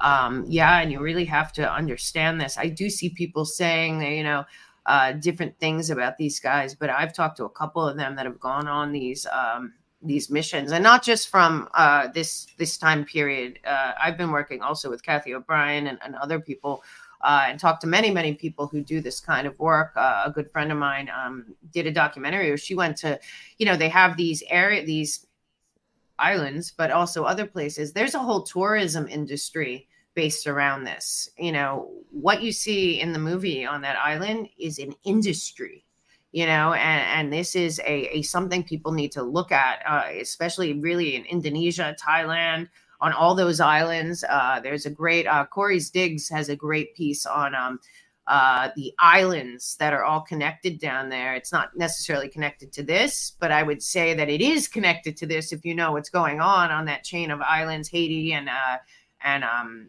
you know dominican republic and all of that. And there is a there listen if there was not a a market for it, it wouldn't be happening. So, you know, we have to also remember that is really, really important. And the other thing is, if you see somebody that you think might be a victim, don't not do anything. Like, don't not do anything. And you know what? I know a lot of people are having problems with the the hotline number. I've I before my YouTube was was purged a, a few years ago. I did a whole show on that on that group and the international group and the and the Polaris and all of that and the McCain Institute and all, all this different stuff. It's all very you can dive into it, whatever. What I've always been told is that find the local task force with your local sheriff. Yes, a lot of people, uh, especially I found this in West Hollywood and other places, there are people in law enforcement that unfortunately are are in on it or paid off or whatever. But there are a lot of good people out there that are working these cases. And um, if you see something that you think is wrong or you think a woman is being trafficked or a child is being trafficked, especially with what's going on in America, we have, they say 85,000. I'm hearing about 300,000 unaccompanied minors have been sucked into the interior of America and are not being tracked and traced. Uh, and people act like this isn't real. Well, we all went through the Boston scandal with the priest back in when the movie Spotlight was made about it. This isn't new that the cases, you know, um, Boy Scouts of America paid $850 million uh, for this kind of stuff. So if you are out there and you, you, this movie moved you, start looking for local groups. Uh, there really, really needs to be investment and funding for uh, healing and recovery centers for these children and women and men that are sucked into this hellish world uh, that they feel like they can't get out of. And once they're in it, like I was threatened just in one day. There are people that are threatened all day, every day for years and can't get out. Just the R. Kelly story alone should tell you all you need to know. Who do you think? You know what I mean? Like there's so much out there like this to even deny that it's true. But I would say, um, for just to clarify, my, my what I've always been told by victims and survivors and people even in in in, in the industry, Hollywood or or music or film or whatever modeling is go to local law enforcement, especially your local sheriff, and find the task force because those people that work on those task force have similar stories to Tim Ballard watching that stuff and have dealt with it. Um, I just had on Victor Avila, who was uh, a border patrol agent. He saved many, many people down there. So, uh, you know, everyone can do their part. People shouldn't be asking, what can I do? They should be seeking out what they actually can do locally because there's a lot that needs to be done. You're getting asked by Gene Thornton if you know anything about actors getting cloned. No, I've heard that story. If if the people that, that they say are cloned are cloned, well, I've seen some of them and they are excellent clones. So, in my opinion, I know nothing about that. If that, I wouldn't be surprised because people are in, truly insane to the level of you know the transhuman stuff. So uh, I I've never seen that, and if I have ever dealt with clones, I didn't know it, and they're excellent clones. Then Alana has asked, "What about the school for girls that Oprah started in Africa, where girls went pregnant and missing, and they ended up tearing the school down?" Um, well, you know, there's been a lot dug into that. The biggest problem for me with Oprah is her relationship to John of God. Uh, I hope people know that when um, Lula and all that happened, and they let people out in Brazil, John of God was was let out, but he was just recently rearrested. Thank God. Uh, but these baby making farms is a giant business. Uh, you know, I, I, would say look into some of these uh, actors and actresses who have gotten children, uh, you know, out of these baby making uh, operations. Um, uh, for me, I, I don't know. I know Oprah is very open about her own abuse. Uh, and like I said, I don't I don't know, but I do know that there is a real concern about her relationship and her promotion of John of God and other things over the years. Uh, nobody has ever asked her about it. Nobody's ever asked the Clintons about anything having to do with anything from Mena, Arkansas, all the way to you know their relationships with the people that have passed away in the last three five years. So, you know, we're dealing with a group of people that seem untouchable, that are all seem to travel in the same circle. So I certainly think people should be asking questions. Yeah, I can't elaborate on that, but the viewers can find my book, Clinton, Bush, and CIA Conspiracies. All right, so the Blue Nomad has asked Can you ask Mel more about the coven based powerful women of Hollywood setting up women to fail? Is that like with Evan, Rachel Wood type cases?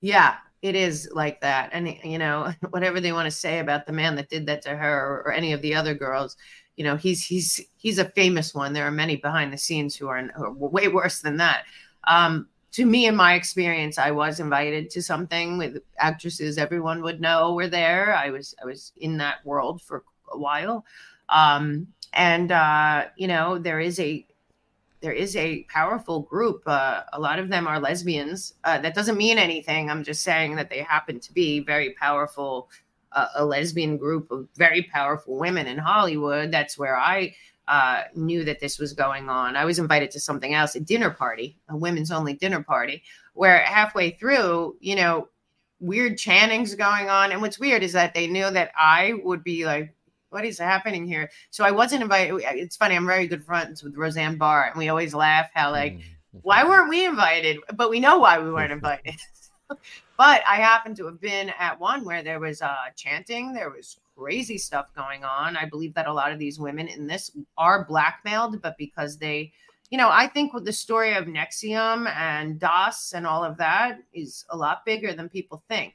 And and you know and, and it's very unfortunate and uh, like i said the, the best place to learn about this is when you actually go through recovery in hollywood because you will meet people that like I, I always say on my show my country is as sick as its secrets well so are most people and um but um there is uh, a a occult satanic you know type of uh witches coven group that uh, does include very famous actresses and i don't know if it's the chicken or the egg if they were invited into that group and became that, or they were in that group and became the actresses that they are now. That because you know people have to realize there's thousands of actresses, but it appears that only 50 of them ever work.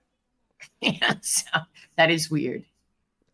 We had an expert on and an author who said that Courtney Love was involved in a lot of stuff.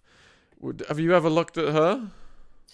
Yeah, I mean, I mean, I I crossed paths with her in my past. I crossed paths with her very young on a movie set when I was, you know, 19 years old. Um, look, I, like I'm saying, I think they get to a lot of these people very young, and like even with my own five hours of hell, I can tell you, uh, drugs, alcohol, self medication, self loathing, shame, guilt, humiliation.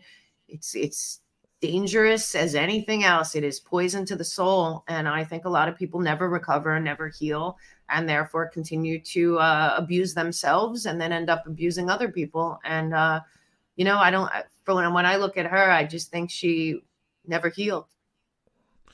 Maybe what now. Britney, what about Britney Spears? You think she was MK Ultra?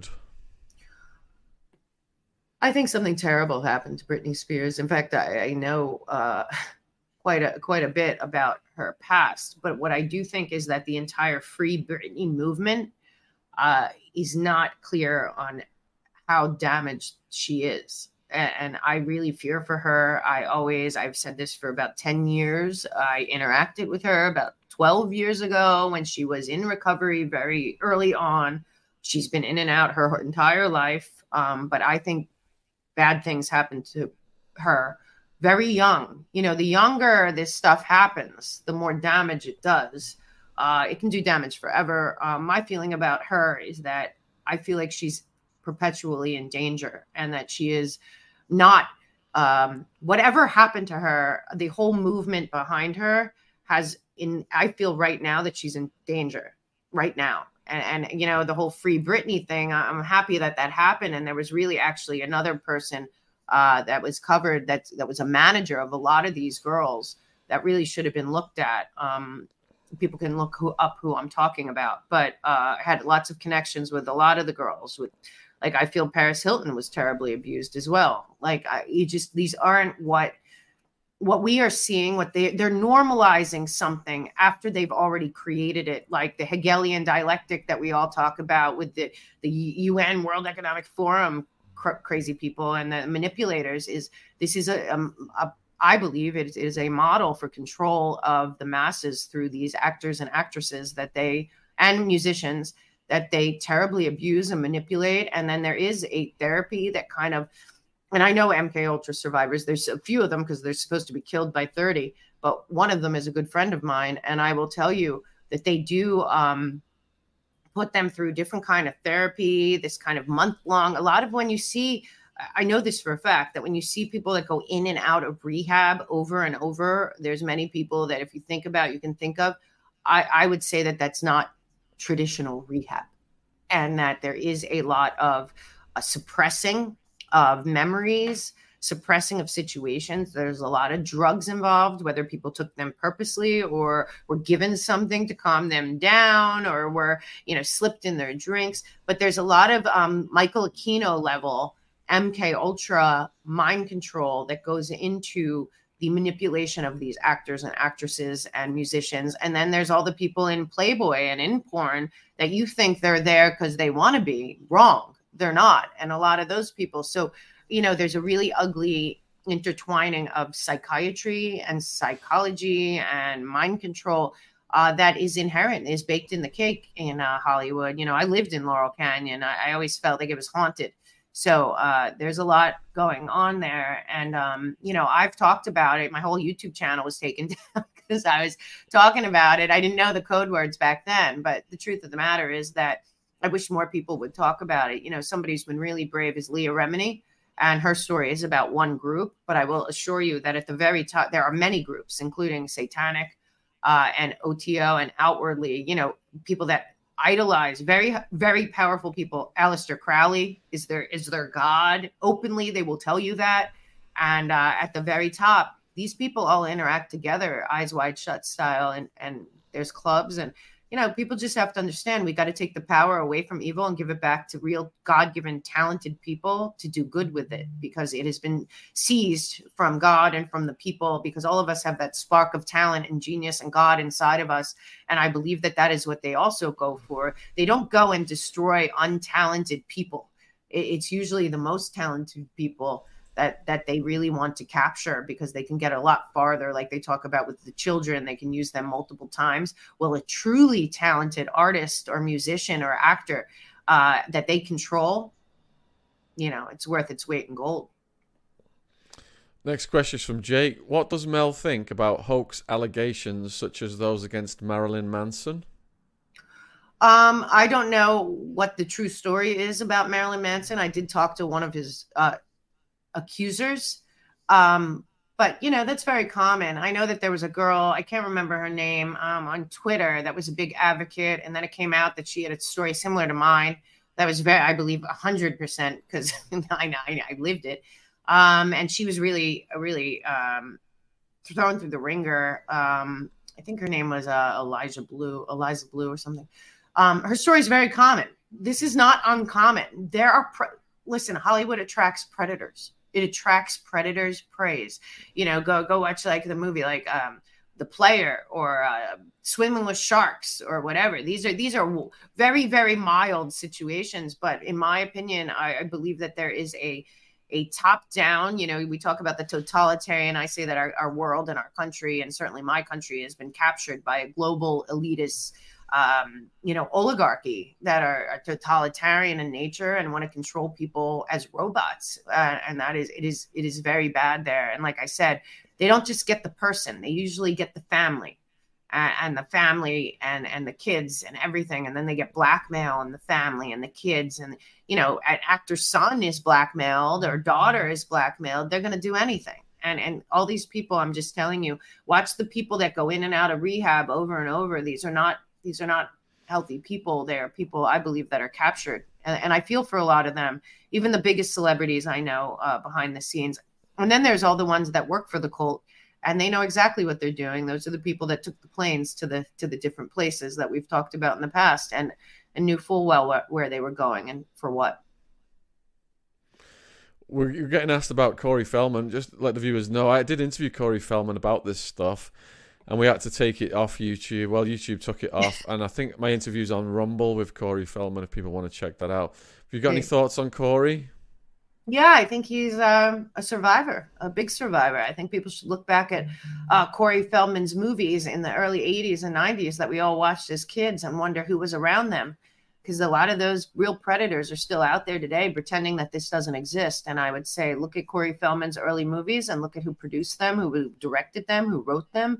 And uh, you will find uh, a lot of information there. But I think he's a, he's, and, and anyone that shoots him down, look, uh, people have attacked me many times to do what Corey Feldman does is very brave, and I believe he lives with a lot of guilt because of what happened to Corey Haim. Um, I saw Corey Haim when they had the two shows. The guy, the kid was a disaster, a mess. It was very clear that he had been passed around Hollywood, and um, like I said, a lot of people are, and um, men and women, and they some of them end up being, you know, winning Oscars. Most of them end up killing themselves or living a life of drugs, alcohol, and recovery. The question from I Love Animals. Mel, do you think it will come out about the tunnels? Apparently, there's a network under the Playboy Mansion. Yeah, I do believe that will come out. I, I, think a lot of people know about it. I know people that have written about it. I know that there's tunnels uh, in DC. I know that there's tunnels in New York City. Um, yeah, and I think that these tunnels are, and there, there's a lot of tunnels underneath the border right now and have been there. So not only do, and I mean, you know that too. So yeah, I believe this will come out, but um, the truth is that what's in plain sight is is needs to be addressed as well. I I think those tunnel networks have already been infiltrated. Is is what I'm I'm told. Uh, but um, yeah, I mean that that's that's a very convenient way to move around cargo, and to people that are predators, human beings happen to be cargo. Yeah, and I watched a fascinating program about a guy who went down in the tunnels under London. He ended up getting arrested. Yeah. But um, what he discovered down there, absolutely mind blowing.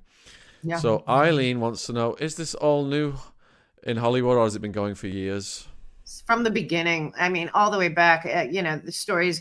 If you really talk to people about Marilyn Monroe and and all of that there this has been this is this is baked in the cake it, you know it's the chicken or the egg who was there first um, but also Aleister Crowley and his and Anton LaVey and Michael Aquino I mean these were celebrities in Hollywood these are some of the most dangerous people that have ever walked this earth and um, you know when i talk about laurel canyon or what went on there or what went on underneath there or you know there's this has been decades and when i the the, the satanic follow people that follow Satan or the Knights of uh, or the Templars or you know or any of the multiple cults out there or even the Manson family or any of that that's all real. And you know why? Because people that are insecure, easily manipulated, that are, you know, artists, which tend to be very easily um, taken advantage of. Uh, true talent is usually people that are very fragile um, and I, I, think that it's a it's a breeding ground and hunting ground for that. And I yeah, I mean this is not new. This has been going on since since there were you know films without talking. I mean, look, I'll go all the way back to Charlie Chaplin. Go to you know all these people. They, these stories have go on forever. But there's it's it's something about people treating human beings as products. You know, products. These these people are products. I was just a product. A lot of actors are just products, and uh, the system in Hollywood needs to be burned to the ground. Uh, you know what? It was even better, but people should look into the studio system before the current agency system if they want to see. You know, um, I, I, used to love the DVDs, especially as a filmmaker myself, uh, where they had the the director's commentary. But if you go back to that time, one of the greatest ones is um, the director's commentary of LA Confidential. But during the time of LA Confidential, uh, the, those years, the depravity and ugliness and sickness in Hollywood was at an all time high. I think worse than now. So, because there was no internet, there was no investigations, nobody knew, you know, and even even when when I was young, in that in that story about me, but there's thousands of others I, I know about. There was no cell service in the Hollywood Hills. You know, no, you couldn't call a cab. You know, now there now there's cell service and and Ubers, but this is in the last ten years you know, before that, many, many a person, you know, go watch that movie Mulholland Drive. Many a person has disappeared up in the Hollywood Hills, never to be seen again. So, I mean, this is not new. Mel, you're an amazing, fascinating, powerful speaker, so well researched. Really appreciate you spending time with us. Thank you. Can you tell the viewers where they can find you and support you? We have got your link tree uh, in the description box below this oh, video. Thanks. Thank you. And I, and I do want to put a, I do, I've gotten a lot of emails recently from people that are being triggered that are survivors of both um, the industry and the also of uh, the, the cargo trafficking side of all of that or assault. So I am always open. You can reach me on my website, themelkshow.com. If I can't help you, I can lead you to people that are reputable and can. So uh, if you if you want to tell me talk to me about you, uh, that is my mission. Uh, nobody can bring me down as long as I'm helping other people. And uh, I am at themelkshow.com. I also want people to know that I really went out of my way to put together a free resource page there where you can follow the money all of this stuff, including what we're talking about with Hollywood and trafficking and everything else, is a small group of people. I have, I would say, about seven thousand people that make money off of all of this, including the war and the Great Reset and the trafficking and the drugs and everything. Uh, uh Shaun's written written books on it. But uh, as long as we know that we are the majority and that there are way more good people than bad, and that we will uh, put this demon and this evil out in our lifetimes. Uh, that's all I care about. So thank you so much, Shaun Attwood. You have inspired me more than you could ever imagine. Your voice and your show has been uh, such comfort to me personally. And thank you so much. Oh, that's great to hear, Mel. Thank you so much and have an amazing rest of your day. Really appreciate you coming on. Cheers. Thank you. Thank you. Cheers. What an amazing woman. Wow. She put everything into such strong terminology to reveal what these people are doing around the world. And we commend Mel. Her links are in the description box below the video. So there's no Patreon section tonight because Ash has got food poisoning. And if you've not watched The Sound of Freedom, then you might not want to watch plot spoilers because I'm going to say about a little bit about what happened to this woman because we didn't quite finish it. I talked about in The Sound of Freedom, you've got Giselle, the character, the model who's enticing the kids, getting their families to come and drop their kids off for modeling and acting opportunities. The show starts with her telling the dad to come back at seven, and he drops them off at five, something like that. When he comes back at seven, they're gone. He's pounding on the doors, pounding on the doors, pounding on the doors. And that is the moment your heart breaks in this movie for the dad, and your blood just boils here and out for the rest of the movie as Tim Ballard enters the picture and tries to get the kids back. So I finished off saying that she was a former beauty pageant worker. She's in music videos for Grammy Award winning Colombian musicians. All this gave her status to do this. But below the surface, she was nothing short of a monster. She used her good standing and credibility to lure kids from their families with promises of making them models. Instead, she sold them into the booming beep trade of Colombia. Her sickening network was finally blown by undercover OUR operatives This is ourrescue.org. On the white sandy beaches of an island just a short boat ride away from Cartagena during Operation Triple Take. Officials began their initial investigation for Operation Triple Take the previous year, following the movements of De Jesus as he frequently traveled back and forth between Cartagena and Miami. Authorities found the villains in this ring would spread beep recordings of kids and acquire new clients using a system of taxi drivers within the country. Often the kids would be given illicit substances um, before being exploited. These criminals tried to sell a 11 year old. Oh, I've got to be careful what I say here. Who was a virgin to a foreigner for a thousand dollars before the bust. When this information took OUR operatives to South America to investigate, they were introduced to Kelly Johanna Suarez through other members of the network. Suarez has pleaded not guilty and is awaiting the court's decision. However, her revolting crimes have been exposed and justice will be served. She's one of the main characters, one of the main villains in the movie. That's why I'm going over this Sound of Freedom. But it is a sobering reminder Human transportation is an insidious crime that can happen anywhere, and the transporters can be anyone. She was in music videos. This is mental. Disturbing as it may be, it's not uncommon for them to use their own industries to drive a wedge between, between families. They pose as innocent coaches or casting agents and convince the kids that they need to travel starting with a short distance and then moving further away. And I hope parents who are watching this are taking notes because I've learned so much from these interviews. I was so naive to the, the methods of the modeling industry.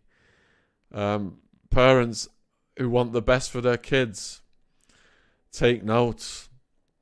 Parents are reassured that all expenses will be paid and that their kid has the potential to become a star. Little do they know their love for their children is being weaponized against them. The villains create a false sense of trust and legitimacy, luring their victims into their grasp.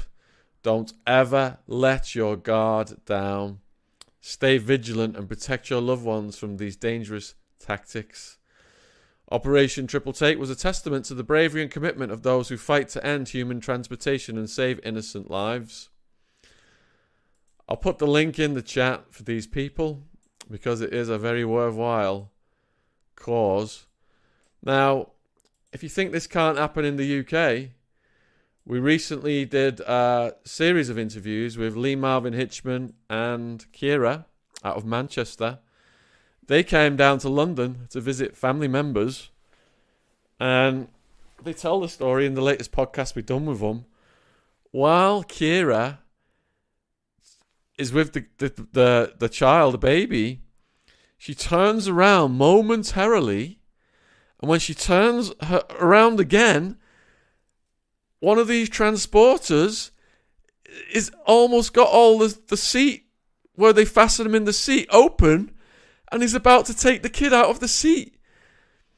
Her partner, Lee Marvin, suddenly gets bumped into by another one of the transporters to distract him, who throws his hands up in the air and says, Welcome to London.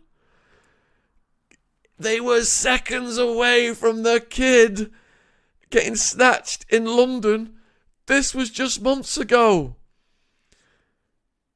This stuff can happen absolutely anywhere, and they are vigilant people. There are professional people out there looking for you to take your eyes off your kid for one second. That's all it was, seconds.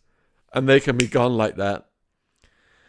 And if you watch Sound of Freedom, it doesn't show what they're doing to the kids, but you know what they're doing to the kids and it's the most evil crime on the planet. And these people need to be hunted down, to be given life sentences, and this evil needs to be eradicated from the earth. Thanks for watching. Attwood Unleashed 107. I'll see when I can get Steeples back. And we've got um, Sunday night, we've got a guy who ended up killing a psychopath who his wife, his ex wife, started dating this psychopath. The psychopath tried to kill him and in his own home and he shot him dead. We've got that one coming on. Three hours long. It starts out with the 911 call. It's, it's brilliant. Wade Williamson. And then I think we've got a Royal Mess coming out on Saturday uh, night. We might get some Wedger out, out before the end of the week. And on Monday night, we've got two English guys who ended up in a gang infested Florida prison. Most of our streams, podcasts go out 7, 8 at night. I'll try and get Steeples back on Saturday to do Roy- uh, Royals and Rotters Part 3. And thanks for all the well wishes for Jen. Really appreciate that. Our big baby is going to be coming out within the month, we reckon. And if you've not subscribed to the Attwood Family channel, can, we've got actually got two videos up there now uh, where we're doing family content on the Attwood Family channel. So, yep, get well soon, Ash. I think he's in bed. It's the middle of the night in the Philippines. So, much love and respect. Please like, share, subscribe, help us with the algorithm. Take care wherever you are in the world. Hope you're having a great day, despite all the darkness.